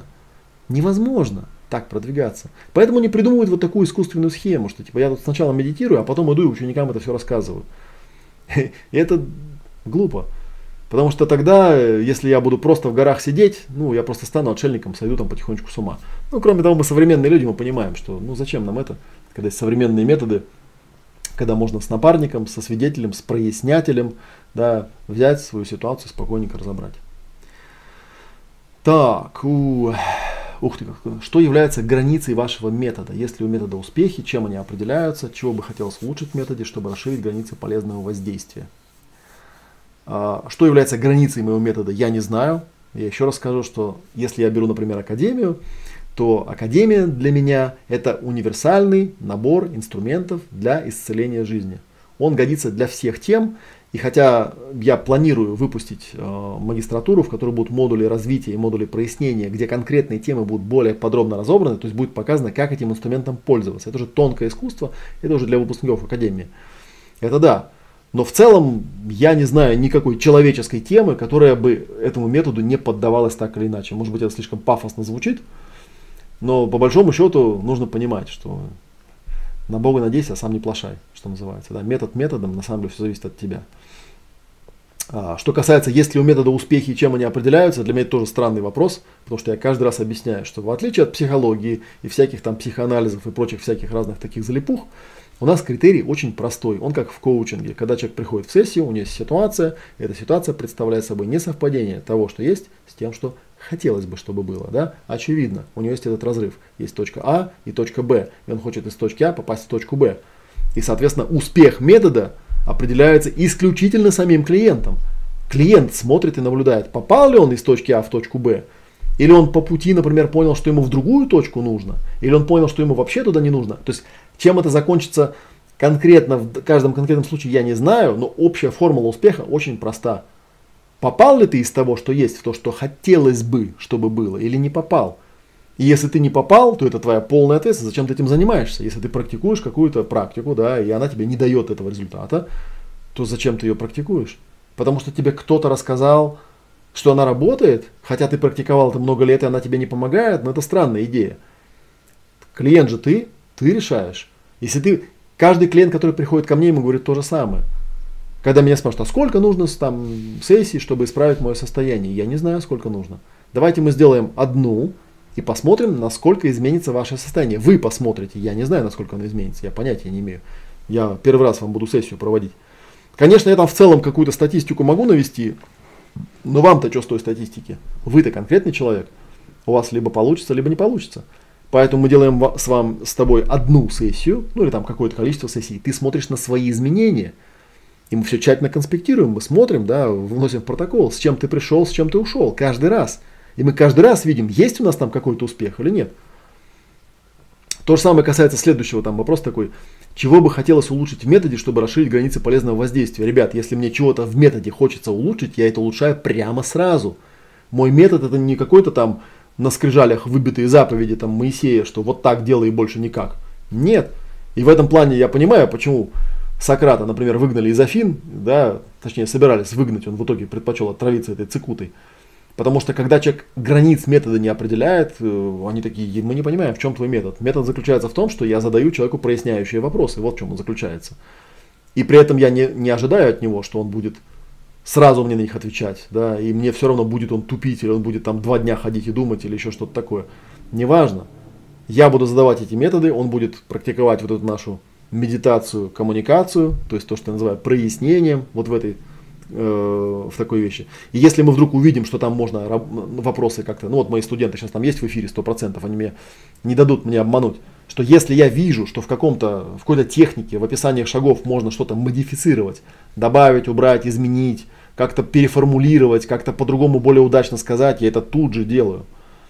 И стараюсь расширить границы полезного воздействия. За последнее время, вот если мы говорим про ну вот про всякие выездные мероприятия, да, я добавил, например, довольно большой блок э, «Ясная практика тела и движения», потому что до этого телесных практик у нас не было в нашем репертуаре. И я знаю, я понимаю, что да, их не хватает. И поэтому, когда сейчас я работаю с клиентами, ну я там, понятно, когда работаешь через Zoom или вот так через видео, там особо не попрактикуешь телесные практики. Ну, хотя не знаю, у меня есть клиенты, которые вот с телеской очень хорошо работают, там ставят веб-камеру в уголочек высоко, показывают мне свою комнату. У меня вот сейчас хотел сказать, что мы нет, мы с этим работаем. Прямо сейчас есть у меня клиентка, которая вот каждая сессия у нас такая, то есть она не сидит там на кресле, на кушетке, она у меня по всей комнате там лежит в разных позах там и все это делает через телеску, потому что она была у нас на ретрите ясная практика тела и движения, она знает, как это делается, и мы это с ней прям непосредственно используем, прямо по ходу проработки. Ничего этом необыкновенного нету. И я уверен, что за ближай... ну, следующие годы много чего изменится. И поэтому, кстати говоря, когда ко мне приходят люди, которые учились меня там в 2016 году, тут вот недавно был эпизод, там человек пришел, ой, а что там у нас группа была ВКонтакте в 2016 году, куда она там подевалась там и так далее. Я такой, 2016 год был 5 лет назад. За это время Академия уже настолько далеко ушла от того, что там давалось, что нет никакого смысла эту группу сохранять было. Потому что сейчас я этого не преподаю. Я уже преподаю что-то другое в, в других границах. Что-то осталось, что-то изменилось там и так далее. Так, если измерять в процентном соотношении, сколько примерно произвольно ваш метод берет из науки, сколько из философии, сколько из искусства, которое лишь одно способно пройти глубоко к псише. Ну, я отвечу так. Есть такое хорошее слово, русское уже, да, слово технология. Вы удивитесь, но по, в оригинале, если посмотреть в греческий язык, слово технология означает искусство. Это такой странный, да, смысловой, смысловая такая замена. Вот. Э, для меня, ну, я уже говорил на одном из э, ом-ответов, и еще раз я скажу, то есть то, что мы называем, в большинстве случаев мы имеем в виду под наукой, да, я к науке не имею никакого отношения. И я этому очень рад. С одной стороны, да, но с другой стороны, то, что я делаю, для меня это и есть подлинная наука. Что значит, сколько берется из науки, из философии, из искусства? Я беру человека, я определяю, что у него есть, а ему хотелось бы, чтобы не было, я определяю, чего у него нет, а ему хотелось бы, чтобы было. И я использую все, что я знаю и умею, для того, чтобы способствовать перемещению его из точки А в точку Б. А что уж там, откуда конкретно я беру в каждом конкретном случае, зависит от того, с чем я работаю. Я, в общем, достаточно много чего знаю, вот из-за чего иногда я некоторых людей пугаю, наверное, да, там какой-то свои, там они говорят, ой, сколько всего там Олег знает. Да эти знания это не какие-то там, то я не сидел там в Википедию, не читал, понимаете, все статьи подряд. Я их по какому-то поводу, эти знания. Э, притаскивал в свою сферу. Поэтому да, есть какие-то вещи, есть, например, там вопросы о смерти, там очень плотно и сильно задействуется философия. Есть какие-то моменты, которые связаны с творческим самовыражением, и там, наверное, будет больше искусства. Есть какие-то вещи, там, связанные с познанием, с исследованием чего-то. Ну, там будет научный метод в его реальном чистом виде, в том виде, как его когда-то преподавал и пытался давать один из моих кумиров, граф Альфред Коржибский, основатель и фор, как это, формулировщик э, общей семантики. Но почему-то про Коржибского мало кто знает. Да? Все больше знают про NLP, про Бендлера, про Гриндера, хотя все, что они делали, оно было в колоссальнейшей степени основано на том, что делал и формулировал Коржибский. И если почитать Коржибского, то с NLP у вас вообще никаких вопросов не будет. Вы поймете, что это просто частный случай. Все на все. Поэтому тут проценты ставить не вижу никакого смысла. И, значит, говорит человек, у меня было желание помогать людям, я решил, что Академия мне поможет э, то, что я знал, применить на практике. И не ошибся. Вот. Ну, я подтверждаю, что да, я уже говорил, что Академия устроена таким образом, что где-то вот в раннем видео, я там отвечал на какие-то вопросы по Академии, я рассказывал, и там вопрос был такой, что человек говорил, а я типа там смогу работать с клиентами, да, будет ли у меня возможность поработать с клиентами? Я говорю, это вообще не вопрос, отвечал, да, что здесь не вопрос, а, смогу или не смогу. Почему? Потому что по ходу обучения ты, конечно же, уже будешь работать с клиентами. Да, это будут особенные клиенты, это будут твои студенты, коллеги по академии, а, но ты не сможешь закончить и получить сертификат, потому что без практики это все тщетно. Да? Ну вот разве, даже, даже если мы говорим про, ну вот я покажу на всякий случай, да, даже если мы говорим про пакет для себя, все равно э, там есть вот видеоуроки от альфа до омеги, ом-клуб, где я очень подробно отвечаю на всякие вопросы. Есть 9 учебных сессий по психотехникам Академии. То есть здесь тоже без практики никак не проскочишь, хотя эта практика будет ну, в роли клиента, но тем не менее. Вот, если мы берем Э, второй пакет практик, там еще у нас добавляется практика в тройках и супервизии. А это работа, это конкретная работа с клиентами. Да, может быть в рамках обучения, но тем не менее это реальная работа. Ты не, не сможешь не попробовать это. А если мы посмотрим на профессионала, там добавляется еще суперсерия, там кусок по психосоматике и кейс супервизирования. То есть даже если мы не посмотрим вот на последние две, два пункта, где про дипломный модуль говорится, потому что дипломный модуль делает уже ну, вот это вот МПСУ, они уже догоняют до дипломного уровня чтобы мы как бы соответствовали требованиям государства российского. Вот. А кейс супервизирования это уже конкретная работа с клиентами, по ходу которой ты э, получаешь зачет или не получаешь зачет до момента такого более-менее полного освоения э, всего, что нужно освоить для того, чтобы работать. Так что тут никак это не обойдешь и никак не получится здесь по-другому. так.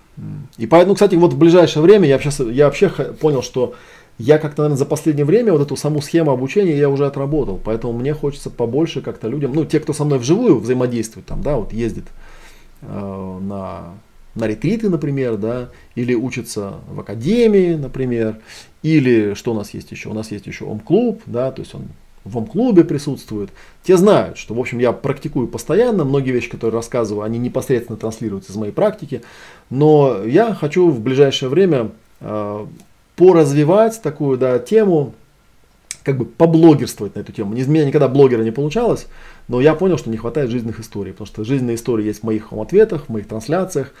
Чукча не писатель, Чукча рассказчик. Но, тем не менее, вот попробуем, посмотрим, как это будет делаться. Да? Так что, ну, чтобы те, вот с Академией, я сейчас скажу, еще раз проговорю этот момент, да, что сегодня у нас 30 сентября, поэтому у нас последний день вот этих ранних цен, так что если вы все еще думаете, то сегодня последний шанс в них вписаться. Э, цены повышаются и дальше они будут уже выше. Так что вот. Эм, давайте я по вопросам теперь пойду, да? Так, э, что у нас? Так, так почему при переводе было непонятно, что он говорил? Ну, потому что он профессор был. А профессора, так, как мы выяснили, часто делают, они когда начинают что-то говорить, они им понятно и ладно, как бы, да, переводчик переводи, даже если ничего не понимаешь. То есть смешно, но такое дело. Так, как вы считаете, ребенку в три года можно ли учить сразу английский и японский? С года ходим на английский, она уже все понимает на нем, а на японский только начали. Ну а что нельзя-то? Я же не знаю, куда вы ходите и каким способом вы учите языки. А, была такая, ну, я могу там откомментировать конкретные вещи, вот, методика как-то Домана, что ли, где там эти карточки со словами показывали. Вот. А, я не знаю, трехлетний ребенок, э, как понять, понимает он или не понимает, я не знаю. Но фишка в том, что свой родной язык ребенок осваивает ну, там, в год. Да, там, в год уже более-менее дети говорят, умеют что-то понимать там, и так далее. Вот. А, есть разные наблюдения за детьми, которые живут в двуязычных, триязычных семьях там, и так далее. Это понятно. Ребенок язык осваивает естественным образом, если он естественным образом имеет шанс его освоить, ради бога. Если ребенка заставляют зубрить слова и учить э, таблицы спряжения глаголов, то, скажем так, мягко, да, я знал детей, я знал людей, которые в детстве что-то там изучали. Вот как изучали, так и забыли все напрочь. Поэтому такая вещь. Я, честно говоря, вот этой темой изучения языка детишками не занимался. Как-то мне кажется, что человеку оптимальнее.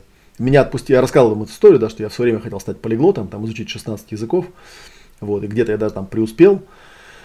Вот, пока не понял, что все понимают по-английски, и, в общем, наверное, больше кроме английского ничего не нужно. Но, тем не менее, э, понял, что если мне какой-то язык реально будет нужен в жизни, его можно выучить за 2-3 месяца э, на достаточно хорошем уровне. То есть, если я соберусь там поехать там куда-нибудь в Южную Америку, ну, испанский я уже изучал, и мне достаточно будет там, не знаю, месяца, чтобы активировать его до такого состояния, чтобы я мог на нем разговаривать и вполне все понимать, что говорят. И это для меня тоже каждый раз такое удивление, потому что есть языки, которые я изучал, но не активировал, это называется, да. То есть там немецкий, испанский, итальянский, я на них не говорю. И мне кажется, что я их не знаю. Но потом, когда я попадаю куда-то там в окружение, которое на этом языке говорит, я вдруг какой-то момент, там французский я еще изучал. Я изучал, да, испанский, испанский, немецкий, итальянский, французский. Ну, остальные языки я слишком мало изучал, чтобы что-то понимать. Но когда я, например, попадаю в немецкоязычное окружение, то я все прекрасно понимаю. И даже через какой-то момент я понимаю, что если сейчас вот как бы заняться этим, да, приложить к этому усилия, то через там пару месяцев я буду на нем свободно говорить. Просто как бы необходимости такой нет. Это у меня научил один мой приятель, и я по этому поводу просто расслабился и понял, что ну а зачем? Язык же не учат ради языка, язык учат ради чего-то. Если ты учишь э, немецкий или испанский, нужно ради чего-то его изучать. А просто так, это просто голову забивать очень быстро выяснится, что этот язык тебе нигде не нужен, никак тебе не помогает. Так, плюсики поставили. Так, когда вы проясняете блок человека, утилизируете блок, тело после этого может отвечать болями, дискомфортом какое-то время, или это мгновенное растворение?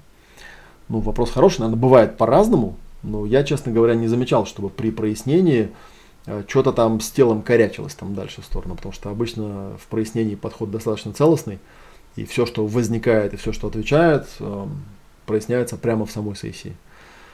Э, ну а если что-то происходит, я всегда людям говорю, вот смотри, мы сессию провели, зачистили, насколько мы это могли, теперь там 2-3 дня понаблюдай, как оно будет, да, как назреет, пиши, или если что-то будет по ходу вылезать, пиши. Я таких случаев, ну каких-то острых не знаю, чтобы человек после там сессии там болел, страдал и мучился, да, просто потому что ему что-то подняли, нет, об реакции таких не бывает. Как правило, все это в сессии улаживается. Еще подмена понятий в теме гениальности, типа сложность только в мышлении, а как же способность выдерживать давление общества, это 50% гениальности, успеха не учат нигде тоже. Совершенно верно, соглашусь. Люди забывают, что гениальность, как правило, ну то есть гениальности невозможно научить, Почему? Потому что гении, как правило, люди абсолютно антисоциальные, в хорошем смысле этого слова. Они не пытаются подстраиваться под кого-то. Если он что-то не понимает, он говорит, я не понимаю. Если он что-то хочет спросить, он спрашивает. Это бесит всех, это просто задрачивает ужасно. Я это знаю по себе. Потому что везде, где я прихожу, начинаю задавать вопросы, там, да, люди начинают раздражаться. Они живут в своей там, тупости какой-то, ну, в смысле тупости, в рутине какой-то живут. Я помню, как я вот работал начальником отдела переводов, у меня был там штат переводчиков, и я взял там и спросил у предыдущего начальника, типа, а как переводчиков обучают, по какой технологии переводчиков учат переводить. Потому что иньяс иньязом, а переводить-то надо уметь. На самом деле, там есть целая наука, есть там учебники, книжки, и он там развел руками, сказал, ну нет, есть у нас тут вот там кое-какие инструкции там и так далее. Я там целый месяц собирал все эти инструкции, когда я их собрал, просто уволил всех переводчиков, сказал, все, поначалу как бы обучайтесь по этому курсу, сдаете мне экзамены. Иначе как бы я с вами работать не буду, потому что каждый раз ходить и вас вот на лету обучать тем вещам, которые вы должны просто знать по определению, я не буду. А, я ну, не то, что я тут себя похвалил, там сказал, что я гений, да, просто этот подход, он очень простой, понятный мне. То есть я что-то не понимаю, говорю, я не понимаю, я не понимаю, я не врубаюсь. Я так подхожу, поэтому, наверное, я вот этого отношения ожидаю от студентов. Что если вам что-то непонятно, не бойтесь, докопайтесь до меня, там, поругайтесь со мной, наорите, непонятно мне – ну, как бы, это не потому, что вы тупые, это потому, что я плохо объяснил. Это правда, я плохо донес. Вы же пришли сюда для себя, вы приходите в академию, чтобы учиться, вы приходите, чтобы научиться, если вы что-то не понимаете, задавайте вопросы. Иначе мы с вами оба останемся тупыми. Вот такая вот беда. Управлять собой это... Так, нет, что-то здесь такое был предыдущий, пропустил. То есть важно не только мозг убедить, что я ничего не знаю, это норм. Ты еще попробуй объясни рептилии и лимбе, что это норм, а не потеря статуса, унижение, групповые удары палкой. Ну, о чем я говорю, что эти все вещи, они э, встраиваются только при проработке. Тут, конечно, немножечко есть замкнутый круг, да, приходится за волосы себя вытаскивать из болота э, самому, это да, но постепенно, постепенно оно все равно сглаживается, так или иначе, работая с этим, работая на навык, работая, ну вот, который я проговаривал, там с каждым модулем формируем себе навык. Навык пространства уже сильно отпускает и так далее. И это позволяет как раз научиться тому, о чем вы написали. Управлять собой это наработанная личная сила. Поэтому да, когда псевдомедитаторы говорят доставь это и все, а нет, не работает так, как личной силы не хватает, чтобы убрать проблему дыру внутри. Совершенно верно. Абсолютно согласен, подписываюсь под этим. Медитация не работает. Я про это даже делал как-то эфир, но повторю еще раз. Прояснение работает, а медитация, как правило, нет. И если она работает, то, скорее всего, это означает, что человек неосознанно делает все остальное, что нужно. Он собирает группу, он рассказывает, что у него получается, он этот материал как-то выгружает, он пишет книги и прочее, прочее, прочее. Просто почему-то, почему-то считается, что ну, типа нет, это другое, это не к медитации не имеет отношения. Прямейшее отношение имеет это к медитации. А как быть с тем, что из точки А я хочу попасть в точку Б, и в ходе сессии выясняется, что точка Б это совсем не то, с чем я пришла на сессию, что я действительно хочу, и точка Б трансформируется. И что, в чем проблема? То есть вы кому-то дали, подписались кровью, потому что если вы сказали, что нужно в точку Б, то все, вот только в нее и больше никак. В чем проблема-то? С клиентом это нормальная, кстати, система. Я про это тоже говорил. Смотрите, когда человек говорит, в чем заключается его точка Б, нужно понимать, что он-то находится в точке А. То есть он точку Б описывает из точки А. Вообще не факт, что он, когда дойдет хотя бы там до половины пути к точке Б и увидит уже там более близко, что там, что он захочет иметь именно эту точку Б. Это нормально, это процесс жизни. Из точки А он попадет в точку А1, и что-то узнает о точке Б больше, и потом в точку А2, и еще больше, и в точку А3, и еще больше, и в точку А4, и еще больше, и в точку А5, и тут поймет, что ему не в точку Б вообще, а в какую-то другую точку под названием А6. Ну и нормально. Что тут такого? Это тоже результат. То есть человек понял, что да, моя цель была не в этом. И, кстати говоря, в работе с целями, вот в модуле 5 точек движения, там я об этом сразу прямым текстом говорю. Цель ставится не для того, чтобы ее достигать, как правило. Цель ставится для того, чтобы проработаться по этому поводу, проясниться. И если вы при этом цели достигнете, считайте, что это бонус. Но иногда бывает, что цель просто отменяется, а иногда очень сильно меняется. Я бы даже сказал не иногда, а почти всегда она сильно меняется с точки зрения там, уточнения и понимания того, куда я хочу попасть. Потому что это я здесь сижу и думаю, хочу миллион. А я же не знаю, что будет, когда у меня будет 200 тысяч. Может, я там пойму, что... У меня была такая история, я просто расскажу. Э, как-то я тоже писал, значит, свою цель и придумал себе такую, значит, э, визуализацию, как будет выглядеть то место, куда я приду. Визуализация была такая, что сижу я за компьютером, у меня там Google календарь, и в Google календаре там в каждом дне там по 5 клиентов, и вся неделя у меня занята, и я, в общем, работаю, зарабатываю денежку, и все хорошо. Вот. И, ну, как водится, да, там, ну, как-то на эту тему там попрояснялся, что-то понял и все. Как водится, через какое-то время сижу я перед компьютером, смотрю на Google календарь и вдруг понимаю, что у меня какой-то дежавю, потому что это я уже где-то видел. Я это видел в своей вот той самой э, идеальной картинке, которую я себе представлял. Вот. Кстати, замечу, отвлекусь в сторону, что я не практикую визуализацию в том виде, как ее продвигает Джо Диспенза или Тони Робинс или вот эти всякие чуваки. Нет. Э, визуализация, идеальная картина – это часть матрицы способностей, там сложно все. А, я, глядя на эту картинку, понимаю, что я сейчас не живу той жизнью, которой мне хотелось бы жить. Потому что оказалось, что у меня совершенно нет свободного времени, что довольно тяжело это все, и что, наверное, какое-то время можно так поработать, но в целом это не то, что я хотел бы. Я скорректировал картинку идеально. Это нормально. А как еще это сделаю? С момента, когда человек фиксирует точку А и точку Б, э, приобретение нового опыта не прекращается. А приобретение нового опыта означает, что каждый раз он может обновлять свое знание, свое представление о том, куда он хочет попасть. Так что не надо так механистично воспринимать к этому всему. И теперь мне не совсем понятное состояние и отношение. Получается, что у меня какая-то подмена желаний или ложное восприятие самой себя. Я теперь немножко боюсь своих истинных желаний. Ничего тут бояться не надо. Э, каждое желание является истинным там и тогда, когда оно является истинным. А во всех остальных местах и временах, возможно, оно истинным не является. Ничего особенного. Э, даже если, как я сказал, цель отменится, это не значит, что вы зря потратили силы. Это значит, что вы убрали свое внимание с, с того, на что вы тратили эти силы, и теперь тратить их будете в правильном направлении. Так что абсолютно переживать не стоит по этому поводу. Они глубже и выше, чем я могу это понять своей головой. И чем дальше, тем больше. Я скорректировал бы так. Они глубже и выше, чем я могу это понять своей головой сейчас. И это нормально. Когда вы придете в точку Б, ситуация повторится. Теперь точка Б станет точкой А, и возникнет следующая какая-то точка Б. Это же нормально. нормально. И, возможно, вы придете не в ту точку Б, которую вы представляли из точки А. Вы же не знаете, вы там никогда не были в этой точке Б. Поэтому что вы о ней можете знать? Только то, что вы о ней знаете в точке А. Поэтому я не понимаю, в чем тут дилемма. То есть дилемма в том, что типа, как так, да, я же хочу типа там, сказал себе, да, и там будет вот так. И теперь неважно, сломаю я ногу или шею, там будет и капец, вот просто будет и все. Ну так же. Нет смысла.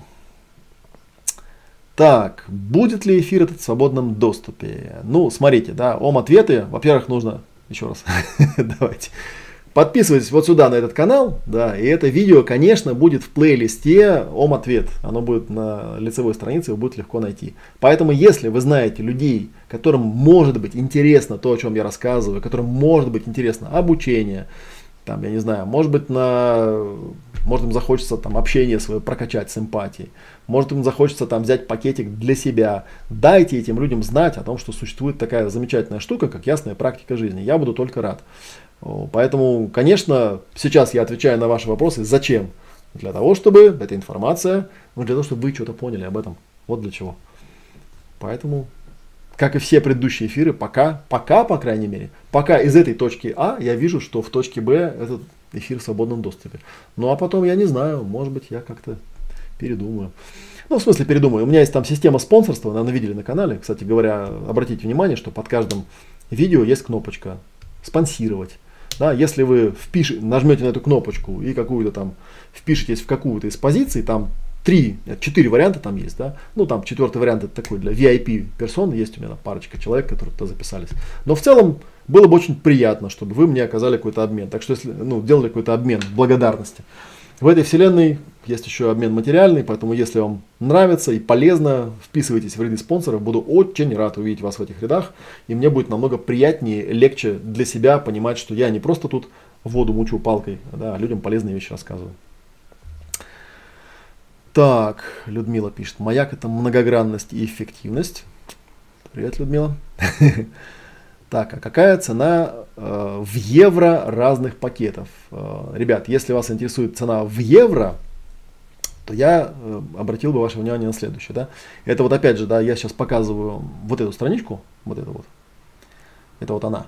Если вы там чуть-чуть пониже отлистаете, то вот здесь вот есть, я прям на экране покажу большим шрифтом, да, есть телефон, и адрес поддержки. Поэтому все вопросы, мы работаем в России, поэтому в основном у нас все, ну не то, что в основном, у нас все цены стоят в рублях, мы работаем на русском языке, но если вам нужно что-то другое, напишите менеджеру, он вам поможет и расскажет, что там как.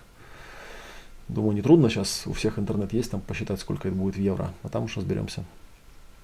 Так, а вы интересовались Райхом телесной терапии, книгой Ло, Александра Лоуэна «Предательство тела» или из других источников про тело изучали? И этим тоже интересовался. Лоуэна и Райха я читал еще какие-то незапамятные времена, когда их только начали издавать, там, в 90-х каких-то годах. И даже практиковать пытался. Ну, а кроме того, я могу сказать, что многие телесные практики, из того, что я знаю, там, танцевально-двигательная терапия, тонатотерапия, они очень плотненько задействуют то, что было наработано. У Баскакова есть очень курс, большой э, обзор всех телесных практик, он там про это тоже рассказывает, показывает, практикует. Так что я это все, конечно, проходил и включил. Так, подскажите, а вы сами ведете курс? Есть ли помощники на курсе? Я преподаю курс, а на курсе у нас есть супервизоры, замечательно. У нас целая команда ребят, которые много лет со мной работают, и они ну, в схеме get-курса следят за каждым учеником, работают с ним, проводят сессии, отвечают на вопросы, контролируют супервизии. Естественно, вы что думаете, я один что ли все делаю? Куда бы я потянул? У нас там студентов, наверное, в этот раз опять наберется человек 60. Я бы такую группу не потянул. И преподавание в академии не ведется посредством рассказывания чего-то. Да? Это я вам сейчас просто рассказываю, потому что презентация. Вот, поэтому, э, когда мне пишут всякие там эти э, я помню, как-то ржал, какой-то я делал э, эфир, что-то рассказывал, и мне такие, да ты задолбал, тут уже льешь воду часами, там туда-сюда, 50 я как, раз, я как раз после этого, перед этим вернулся с ретрита, мы там две недели с утра до вечера просто практиковали, практиковали, практиковали, просто там сотни часов, и тут человек мне пишет, только и делаешь, что разговариваешь. Ну, чувак, если ты только и делаешь, что слушаешь, это не значит, что я только и делаю, что разговариваю. Да, у меня много материалов, у меня много эфиров, я люблю поговорить, у меня язык хорошо подвешен. Ну и что? это никак не означает, что мы э, не работаем. Если вы посмотрите на пакеты, опять же, да, вы увидите, что ну, там, видеоуроки, да, это теория, он клуб это разговоры, а дальше идет практика, практика, практика, практика, супервизии, практика, практика, суперсерия, практика, практика, сплошная практика. Мы практикуем. То есть то, что я говорю, мы это делаем. Это не то, что я там рассказал такой, ну все, теперь вы у меня умные, да, теперь вы знаете, что такое прояснение, теперь вы можете работать. Понятно же, что нет. Так что вот. А, просто меня поразило, что Лоуэн в книге «Предательство тела» описывал, как, наладив контакт со своим телом, вылечил несколько геев. Вот это поворот. Ну, там много интересных вещей есть. И что шкала Кингси про бисексуальность тоже неверна, Лоуэн писал. Всякие интересные темы есть. Что за красная нитка, правое запястье? Это из Иерусалима. Что-то всем так нравится. Нет, это не из Иерусалима. Это из Дзен-отеля. Это просто маленькая красненькая ниточка с э, кулончиком серебряным, которую я очень люблю, потому что на кулончике там изображен Ом. Я ее просто ношу, потому что мне так нравится. А мне уже про этот вопрос задавали.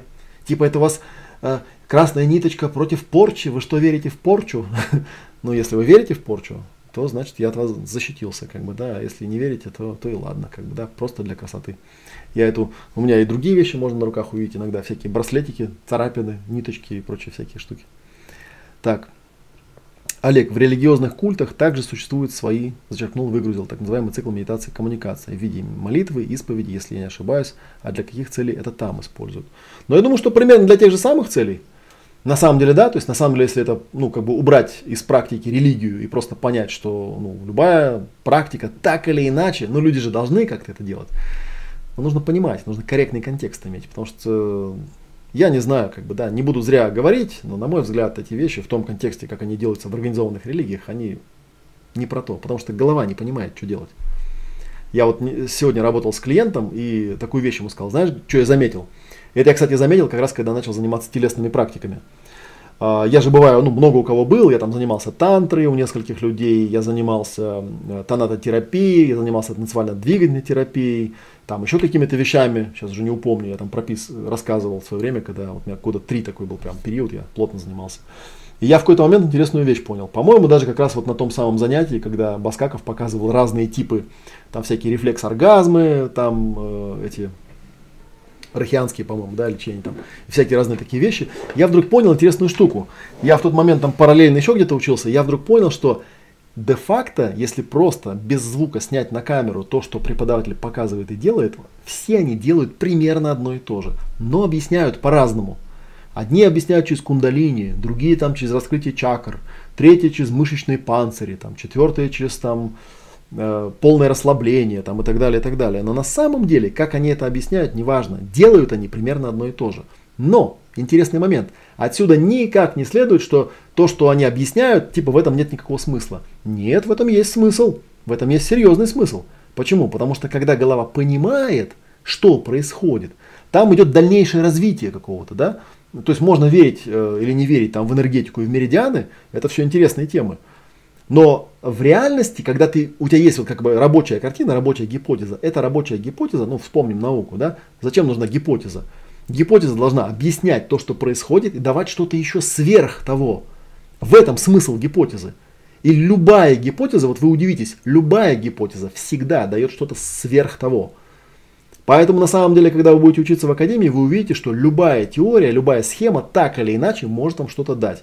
Поэтому я считаю, что нужно заниматься интеграцией. Нужно эти все вещи собирать и понимать, что любая модель так или иначе может что-то дать. И здесь нет разговоры о том, какая правильнее, какая нужнее, какая объясняет то, что есть на самом деле. Не-не-не.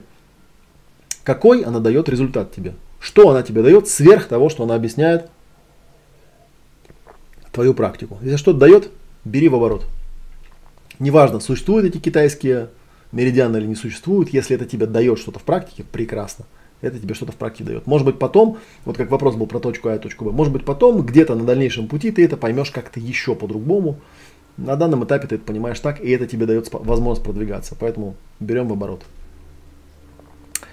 Так, как и где оплачивать курс? А, я две ссылки показывал, да, если вы про академию, то это вот здесь. Там прям заходите и прямо видите большую большую большую кнопку. вот. Там прям написано зарегистрироваться. Нажимаете на эту кнопку и платите. Там есть еще вот Тиньков рассрочка, там и всякие разные вещи. Вот. Э, то же самое касается и вот этой второй ссылки, которую я показывал. То есть, если вы желаете в ближайшее время увидеть меня вживую, вот, а это, кстати, не так часто бывает, вообще говоря, потому что вживую мы раз в сезон только встречаемся, то заходите по этой ссылке, и вы там увидите другую страничку, выглядит она вот так, и тут тоже есть кнопочка, вот такая большая красная кнопочка, стать участником. Прям вот не поверите, мышкой по ней кликаете и, и записываетесь. Так, что-то я не то тут нажал. И случайно засветил свой календарь на какую-то неделю, да. Ну, ничего страшного. А, так, а, что еще там спрашивают, что еще говорят? В боевом НЛП сейчас обговаривают тему двойных сигналов или шизофреногенных паттернов в семье и на работе, и как от них защищаться. Ой, господи, что там только не проговаривают. Я к этой теме. Главное, чтобы теория давала что-нибудь, да? Смотрите, да, я вот хочу еще поговорить про ответы, которые давали другие люди на те вопросы, которые я в самом начале видео сформулировал, чтобы нам как-то эту тему закруглить и как-то тоже с вами поделиться. Ну, название это какое, да? Туплю, не понимаю, не знаю там и так далее. То есть, чтобы вы поняли, почему я так как бы ратую и говорю о том, что, ребята, у нас подход другой. У нас подход не тот, где вас будут экзаменовать и проверять, типа, тупой вы или нет, да, понимаете вы или не понимаете, потому что мы хотим, чтобы вы научились понимать, чтобы вы научились знать. А, почему вы изначально решили прийти в маяк? Потому что я путем долгих поисков нашла наконец способ или метод, а точнее множество методов техник реально менять подсознательные программы людей, себя и других, что приводит к значимым положительным изменениям в реальной жизни, чего не дает ни классическая психология, ни многочисленные эзотерические практики. Это не я сейчас сказал, это отзыв реального студента, который у меня учился. Это мы после академии собираем у людей рефлексию, чтобы понять, как бы, да, что они нам могут сказать о своем обучении. Изначально после прохождения марафона 12 волн состояния потока, а потом после прочтения книги «Ремонт жизни» мне понравился сам подход Матвеева. Структурность, единая стройная система, простым языком и много практики, полезной и применимой в жизни. Вот, подтверждаю, как бы, да, человек своими словами сказал. Тут тоже у меня был недавно эпизод, когда был человек, с которым мы обсуждали тему там, продвижения меня как бренда, продюсерства там, и так далее. И вдруг мне стали опять лить в уши вот эту вот идею, что это Олег, надо быть проще, разговаривать с людьми на их языке там, и так далее. Слушайте, вот у меня сейчас к вам прям вопрос и запрос. Вам, ну, только правду, только скажите мне, напишите, пожалуйста, комментарий. У нас там вот сколько? 60 зрителей есть, да? Напишите мне правду. А что действительно в том, что я рассказываю, есть что-то непонятное?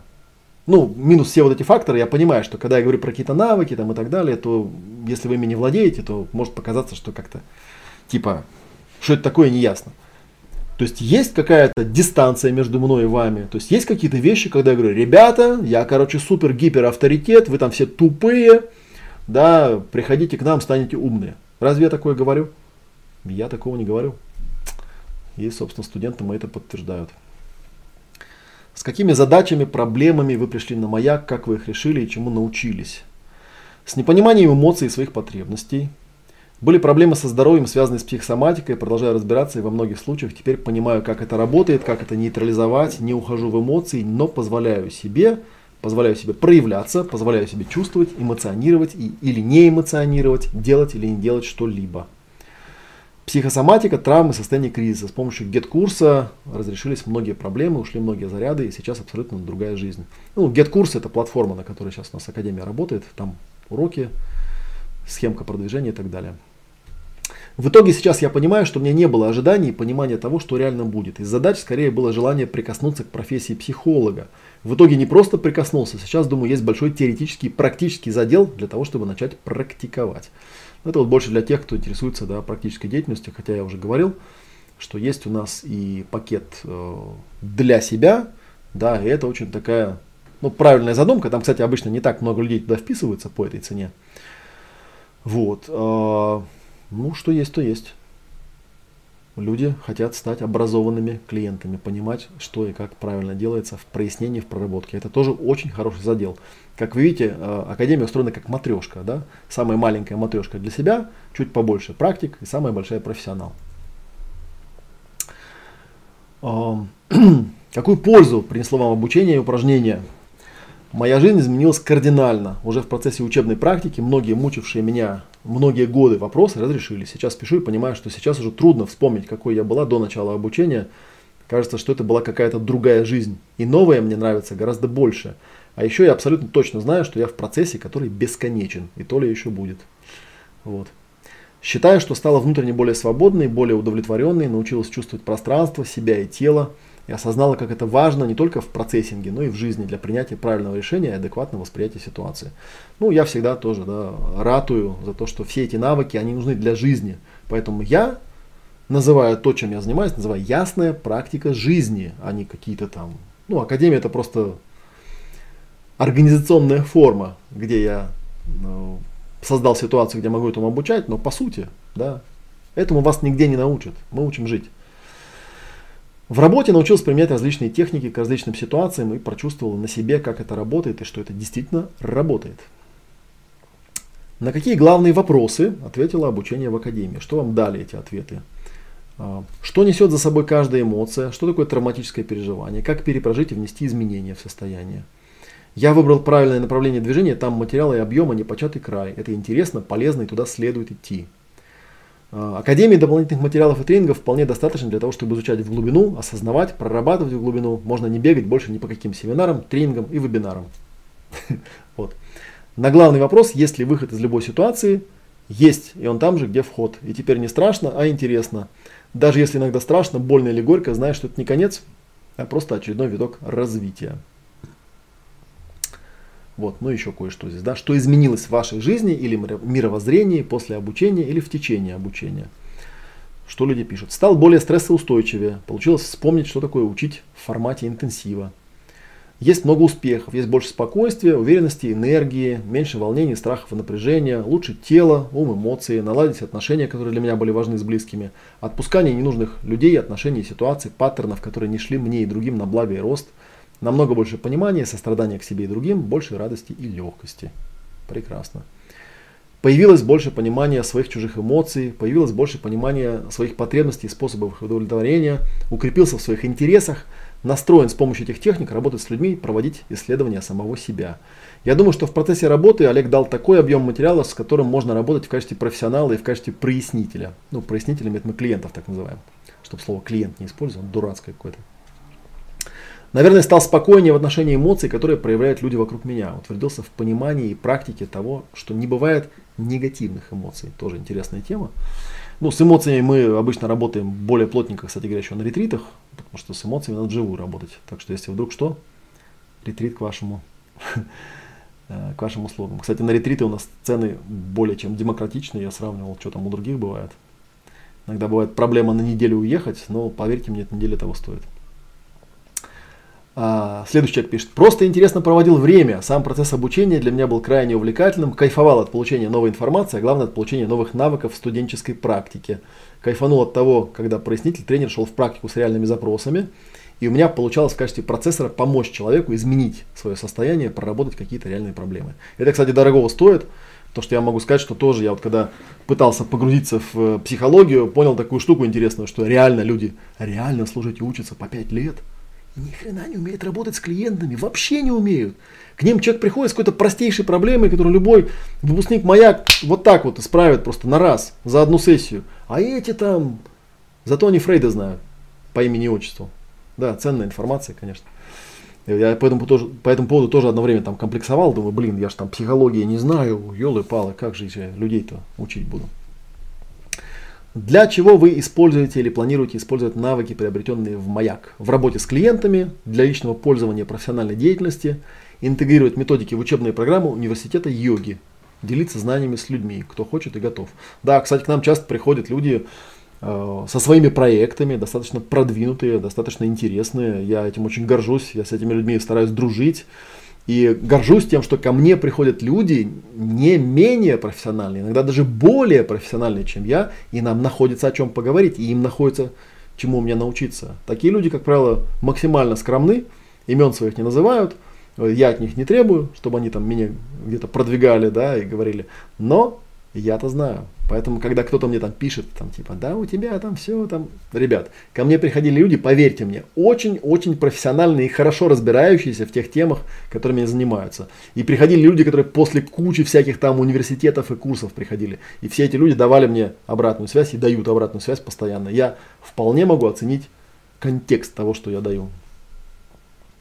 Хочу улучшить качество своей жизни, хочу помогать людям улучшать качество их жизни, отпускать, растворять, трансформировать то, что уже не нужно, и плыть в потоке довольства и наслаждения каждым прожитым днем. Какую еще пользу принесло вам, принесло вам обучение упражнение в маяк, понимание или озарение, кроме того, что вы научились пользоваться? Сразу приходит в голову найденный в одной из сессий ресурс «Я все могу сама». И это не про то, что мне никто не нужен, а про связь с Создателем и Вселенной. А еще я теперь знаю, зачем мне другие люди. Поделитесь своими мечтами, намерениями на будущее в связи с тем обучением, которое вы прошли.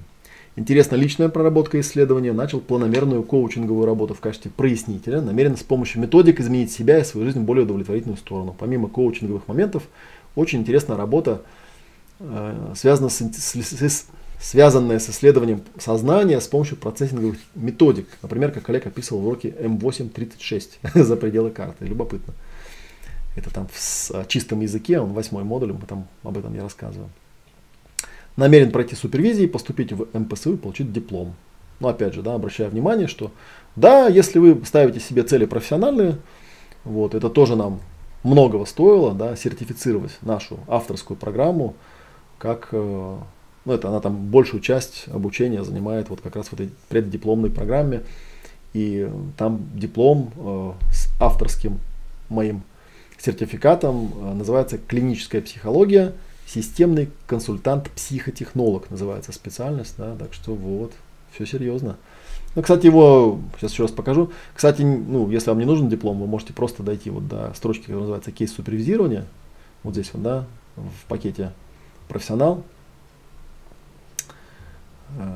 Вот видите, двумя звездочками помечены модули, которые проводим уже не мы. Вы можете дойти вот до сюда, до кейс-супервизирования, потому что ну, дипломный модуль, он там отдельно оплачивается, и можно, в принципе, обучиться в академии, если вы считаете, что вам э, вузовское образование ни к чему, очередное еще одно. Ну и ладно, ни к чему ни к чему, как бы а можете туда не ходить. Все равно, с моей точки зрения, вы уже, поверьте, будете профессионалом. То есть те люди, которые были на суперсерии, там обучились, это крутые люди. Намерен начать практику в качестве процессора и уже в боевых условиях проверить, насколько мне это будет интересно. Чем участие в нашем проекте отличается от тех других мест, если у вас есть с чем сравнивать?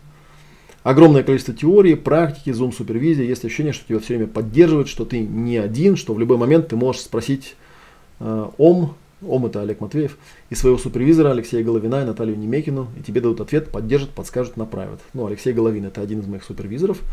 Наташа Немекина это человек, ну, это администратор и управляющий проектом, я бы так сказал. Вот как раз ее координаты я вам там показывал внизу, а, когда спрашивали там про евро, что ли, да, вот здесь внизу этой странички есть ее координаты. Если вы будете туда звонить и писать, то, скорее всего, с вами будет общаться она.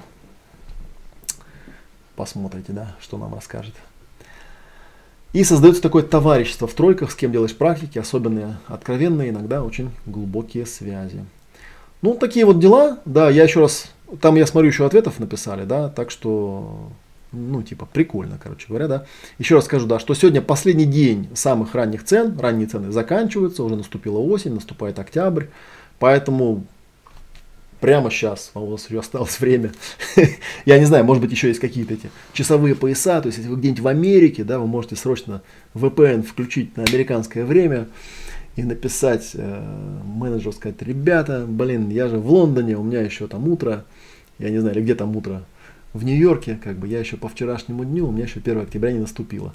Пока линия смены дат не провернулась вокруг всего земного шарика, можно с островов Тувалу написать и получить ранние цены. Но ранние цены заканчиваются. Вот. И, ну, еще раз покажу, да, чтобы чуть-чуть вас понервировать. А вот здесь можно увидеть меня вживую. У меня, кстати, тоже сегодня прикольные переживания, когда приходишь, такие люди, ничего себе, Олег настоящий, прям похож на самого себя, надо же, можно обнять, там можно подойти, конечно, ну, вживую прикольнее всегда. Так, что у нас там пишут, да? Тогда общая семантика это модель моделей. Нет, общая семантика это исследование того, как человек моделирует. И когда я говорю, вот мне еще раз я скажу это, я проговорю, потому что мне не жалко, да. То есть каждый раз, когда человек мне рассказывает о том, что типа НЛП, там, Олег, иди обучись, там, да зачем мне НЛП, я первоисточник знаю. Я книжку Карыбского даже перевел в свое время, правда, э, одну из трех, там у нее ну, трехтомник такой, да, я вторую перевел, потому что она самая концентрированная. Но я ее, поверьте, проштудировал от и до. И общая семантика – это изучение как раз того, как человек что-то познает, как человек что-то узнает. Это то, можно даже в каком-то смысле сказать, вот если я, я уже говорил, что для меня ясная практика жизни, название было вдохновлено изучением работ Кена Уилбера, одного из столпов трансперсональной психологии. Э, чем-то процессинг похож на, э, называется на процессуальная, процессуальная процесс-ориентированная терапия, Арнольд Миндел, этот второй столб, как бы, да, там тоже много чего оттуда я взял, поэтому называется процессинг, кстати говоря. Вот. И э, есть у нас э, Станислав Гров, да, еще, который тоже к этому относится. Но на самом деле, да, вот эти вот вещи, когда изучаешь, понимаешь, что там в основе все равно лежит эта идея, да, о том, как что-то узнать, как что-то исследовать, как что-то понять, как это в принципе работает. Коржибский был, я считаю, недооцененным гением, который все эти вещи настолько разложил по полкам, что ну, осталось только брать и пользоваться. И в этом плане я считаю, что то, что я делаю, ясная практика жизни, да, ну окей, название от Кена Уилбера частично, у него там интегральная практика жизни была, у меня ясная практика жизни. А, хотя можно было интегральная практика жизни назвать, но чужое название было бы. Вот. А что касается общей семантики, то я считаю, что ясная практика жизни это прикладная версия общей семантики. Это те методы, которые я стараюсь дать в руки своим студентам для того, чтобы они поняли, как познать себя, как познать других людей, как познать окружающий мир и с помощью этого а, то есть, строго говоря, когда я говорю, что это не имеет никакого отношения к науке, то это, конечно, с фигой в кармане. По большому счету, я считаю, что вот мы-то как раз и занимаемся подлинной наукой. Не вот этой вот, когда там вирусы рассматривают в спектрометр. Это тоже, конечно, интересно, но это не дает ответа на основной вопрос. Зачем вы здесь живете? Для чего? Так что такие дела. Так.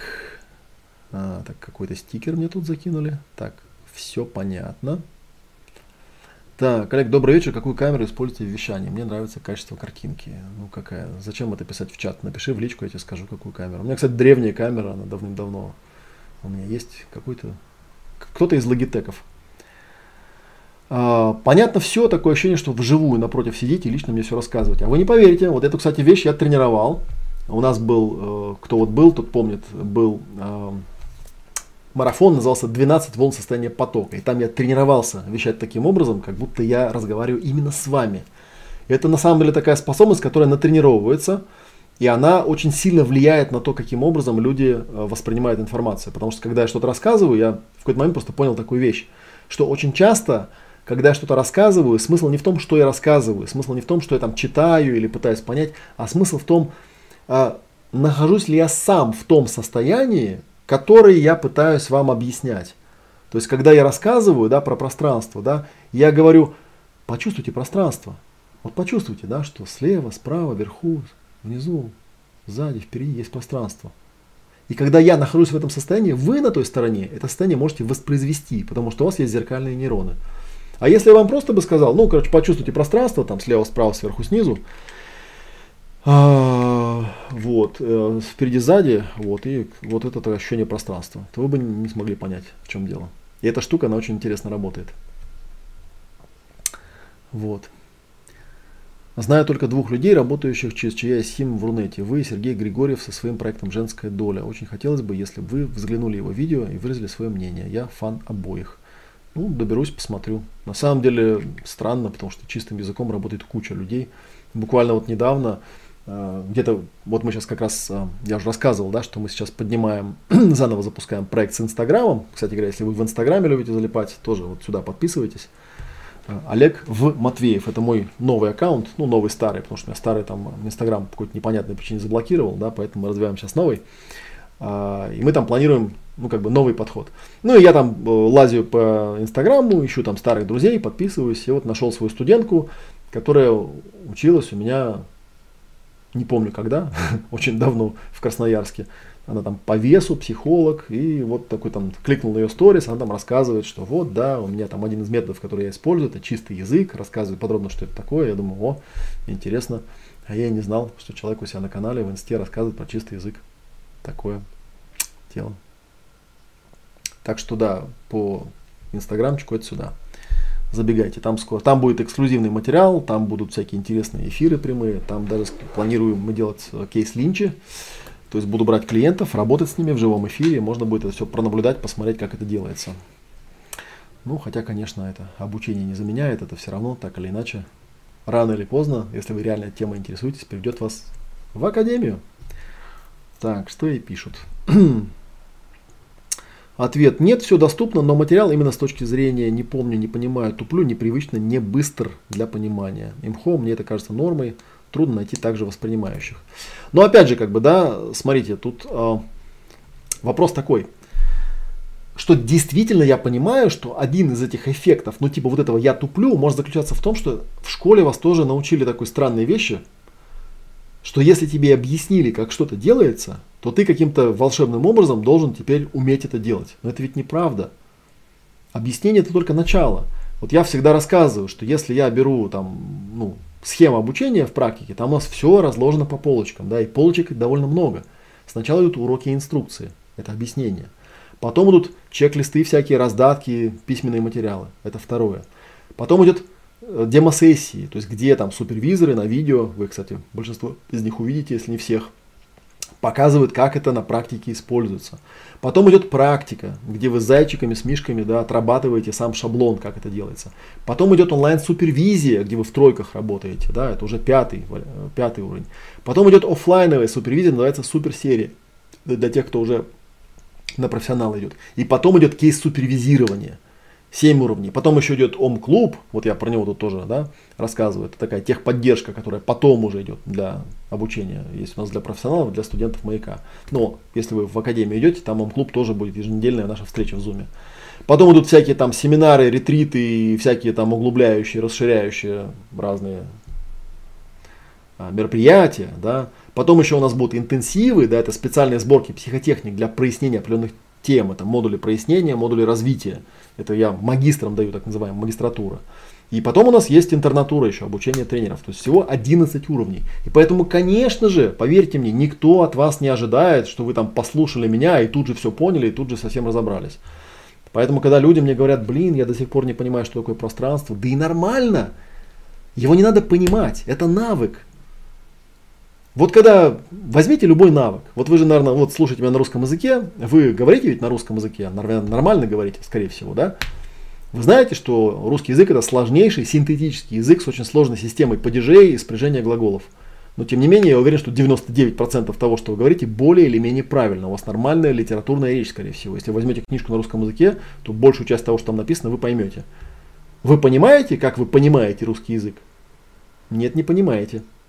Вы не знаете системы, вы вряд ли, может быть, не вспомните, сколько там падежей, если только вас в школе этим не задрючили, не помните, сколько спряжений у глаголов, э, ну и так далее, и так далее. Почему? Потому что это навык, навык. Навык человек не понимает. Навык это то, что человек делает. И мы стремимся человека довести до навыка. Конечно, лучше, если у человека есть такая сверхосознанная компетентность, то есть когда он не просто делает, но еще и может объяснить, но это вот как раз тоже бывает иногда профессорской болезнью, если вернуться к началу нашего эфира. Профессорская болезнь часто в чем заключается? Что человек делать-то он умеет, а объяснить не может. Я вот рассказывал пример, тоже есть у меня такая байка, когда один из моих учителей, не буду говорить кто, у него обучение заключалось в том, что он кратенько объяснял суть метода, который он предлагает, и потом он делал там за 3-4 дня он умудрялся сделать до 15 демо-сессий. То есть он брал клиентов и работал с ними, ну, участников брал и проводил им сессию. И э, потом начиналась практика у него там в последний день. И, как правило, там, конечно, студенты что попало творили в этой практике, потому что навыка у них не было. И я помню эту вот сценку, когда он, глядя на то, как работают студенты, смотрел такой с фрустрацией и говорит, Олег, почему они, я же им 15 раз показал, как это делается, почему они не могут этого делать? Почему у них не получается? Ну, я такой, хм, действительно. А потом я родился вот эта метафора. Вы представьте себе, что вы пришли на скрипичный концерт, где играет какой-нибудь виртуоз скрипки, да, какой-нибудь там, я не знаю, виртуозов скрипки, какой-нибудь там Юрий Башмет играет там на скрипке. Раз сходили на концерт, два сходили, три, пятнадцать раз сходили. Ну и что, кто-нибудь будет ожидать, что после этого вы придете домой, возьмете скрипку и заиграете так же, как он? Ну или хотя бы там примерно. Нет ведь? Почему? Да потому что смотреть, как другие это делают, это не обучение. Есть такая стадия, но опять же, там те же демо-сессии, это специально подготовленные материалы, где там супервизоры, которые это видео записывали, они специально показывали пошаговый метод. То есть как это конкретно делается. Но до этого человек изучил теорию, все инструкции раздатки, и только потом ему показали, как это выглядит на практике. А у этого человека ничего этого не было, он удивлялся, почему это не бывает. Потому что преподавать не умеешь. Вот почему не бывает. Потому что рассказывать людям о том, как это делается, не приводит к тому, что люди начинают понимать, как это делается. Это просто рассказы. В лучшем случае, э, то, что я вам сейчас как бы могу дать, это ну, некое предварительное введение в теорию. Как я уже говорил, в каком-то смысле то, что мы с вами сейчас делаем, это такой расширение, дополнение к тому, что на уровне академии называется модуль альфа, да, то есть где я в принципе рассказываю, там, так не ту кнопочку нажал, вот здесь вот, там есть такой модуль альфа, если по этой ссылке пройти. И в этом модуле альфа я даю там основные объяснялки. Это вот так, это вот так, это вот так. В принципе, когда человек уже в теме, и он там много лет меня слушал, например, как правило, там ничего особо нового не будет. Как правило, все эти вещи от меня и так уже слышали. Но вы не, не поверите, да, сколько раз я слышал отзывы, типа, слушай, я знаю, что ты это объяснял там 15 раз, это миллион раз встречалось, но только сейчас я понял, что ты имел в виду, блин. Потому что я раньше слушал, думал, ну да, да, там медитация, коммуникация, типа цикл прояснения, да, прикольно, ага. И только вот когда там на суперсерии супервизор мне ткнул носом, сказал, смотри, вот делаешь вот так, и потом вот так. Я такой, а, а что, прям вот так надо делать? Прям вот так, да. Такая, вот засада, короче говоря. Как вы относитесь к спорту? В здоровом теле здоровый дух. Согласны с этим? Причем здесь это спорт-то, я не понимаю. Хорошо я отношусь к спорту. Вон у меня там гантели лежат. Даже вон, даже вон э, доска с гвоздиками. а что, почему этот вопрос возник? Какое отношение то, о чем я рассказываю, относится к спорту? Если вы имеете в виду профессиональный спорт, то там про здоровье нет вообще ничего. И вообще, честно говоря, если взять спорт как вот именно вид деятельности, ну, здоровье и спорт, это, знаете, там вещи не очень связанные друг с другом, если вы хотите мое мнение. То есть заниматься надо не спортом, заниматься надо здоровьем.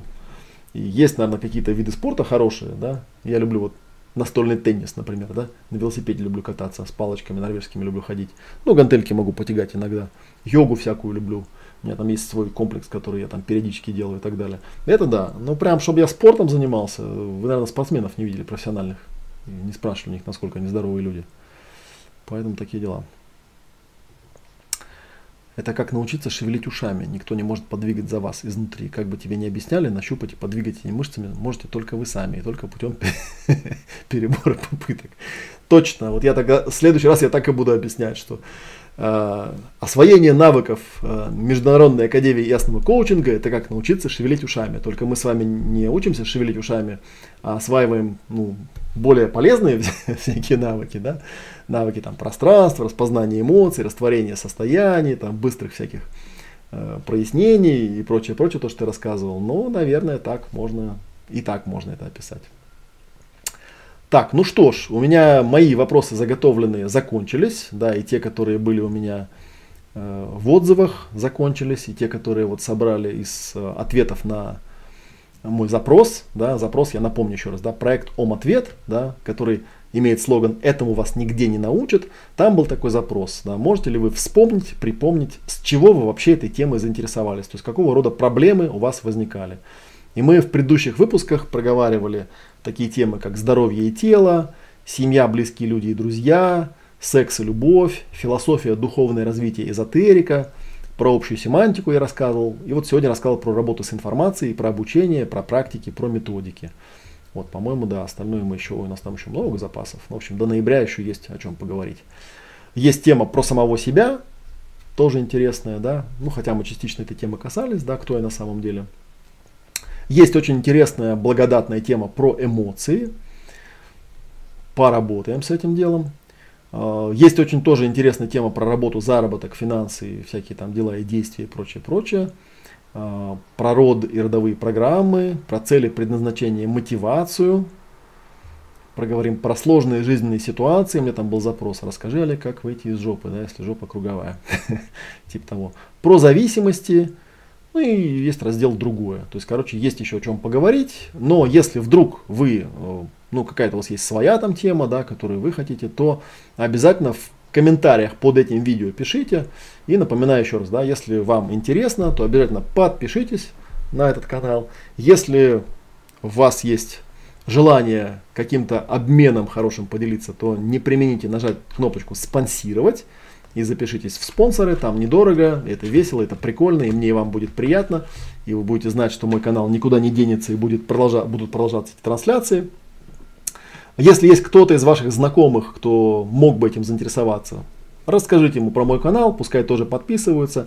И самое главное, ставьте лайки, пишите комментарии, потому что чем больше вы это будете делать, тем больше людей узнает о нас с вами автоматически, тем более будет известен мой канал. Так что, э, как говорится, не позвольте пропасть всем этим данным зря, пусть люди о нас узнают.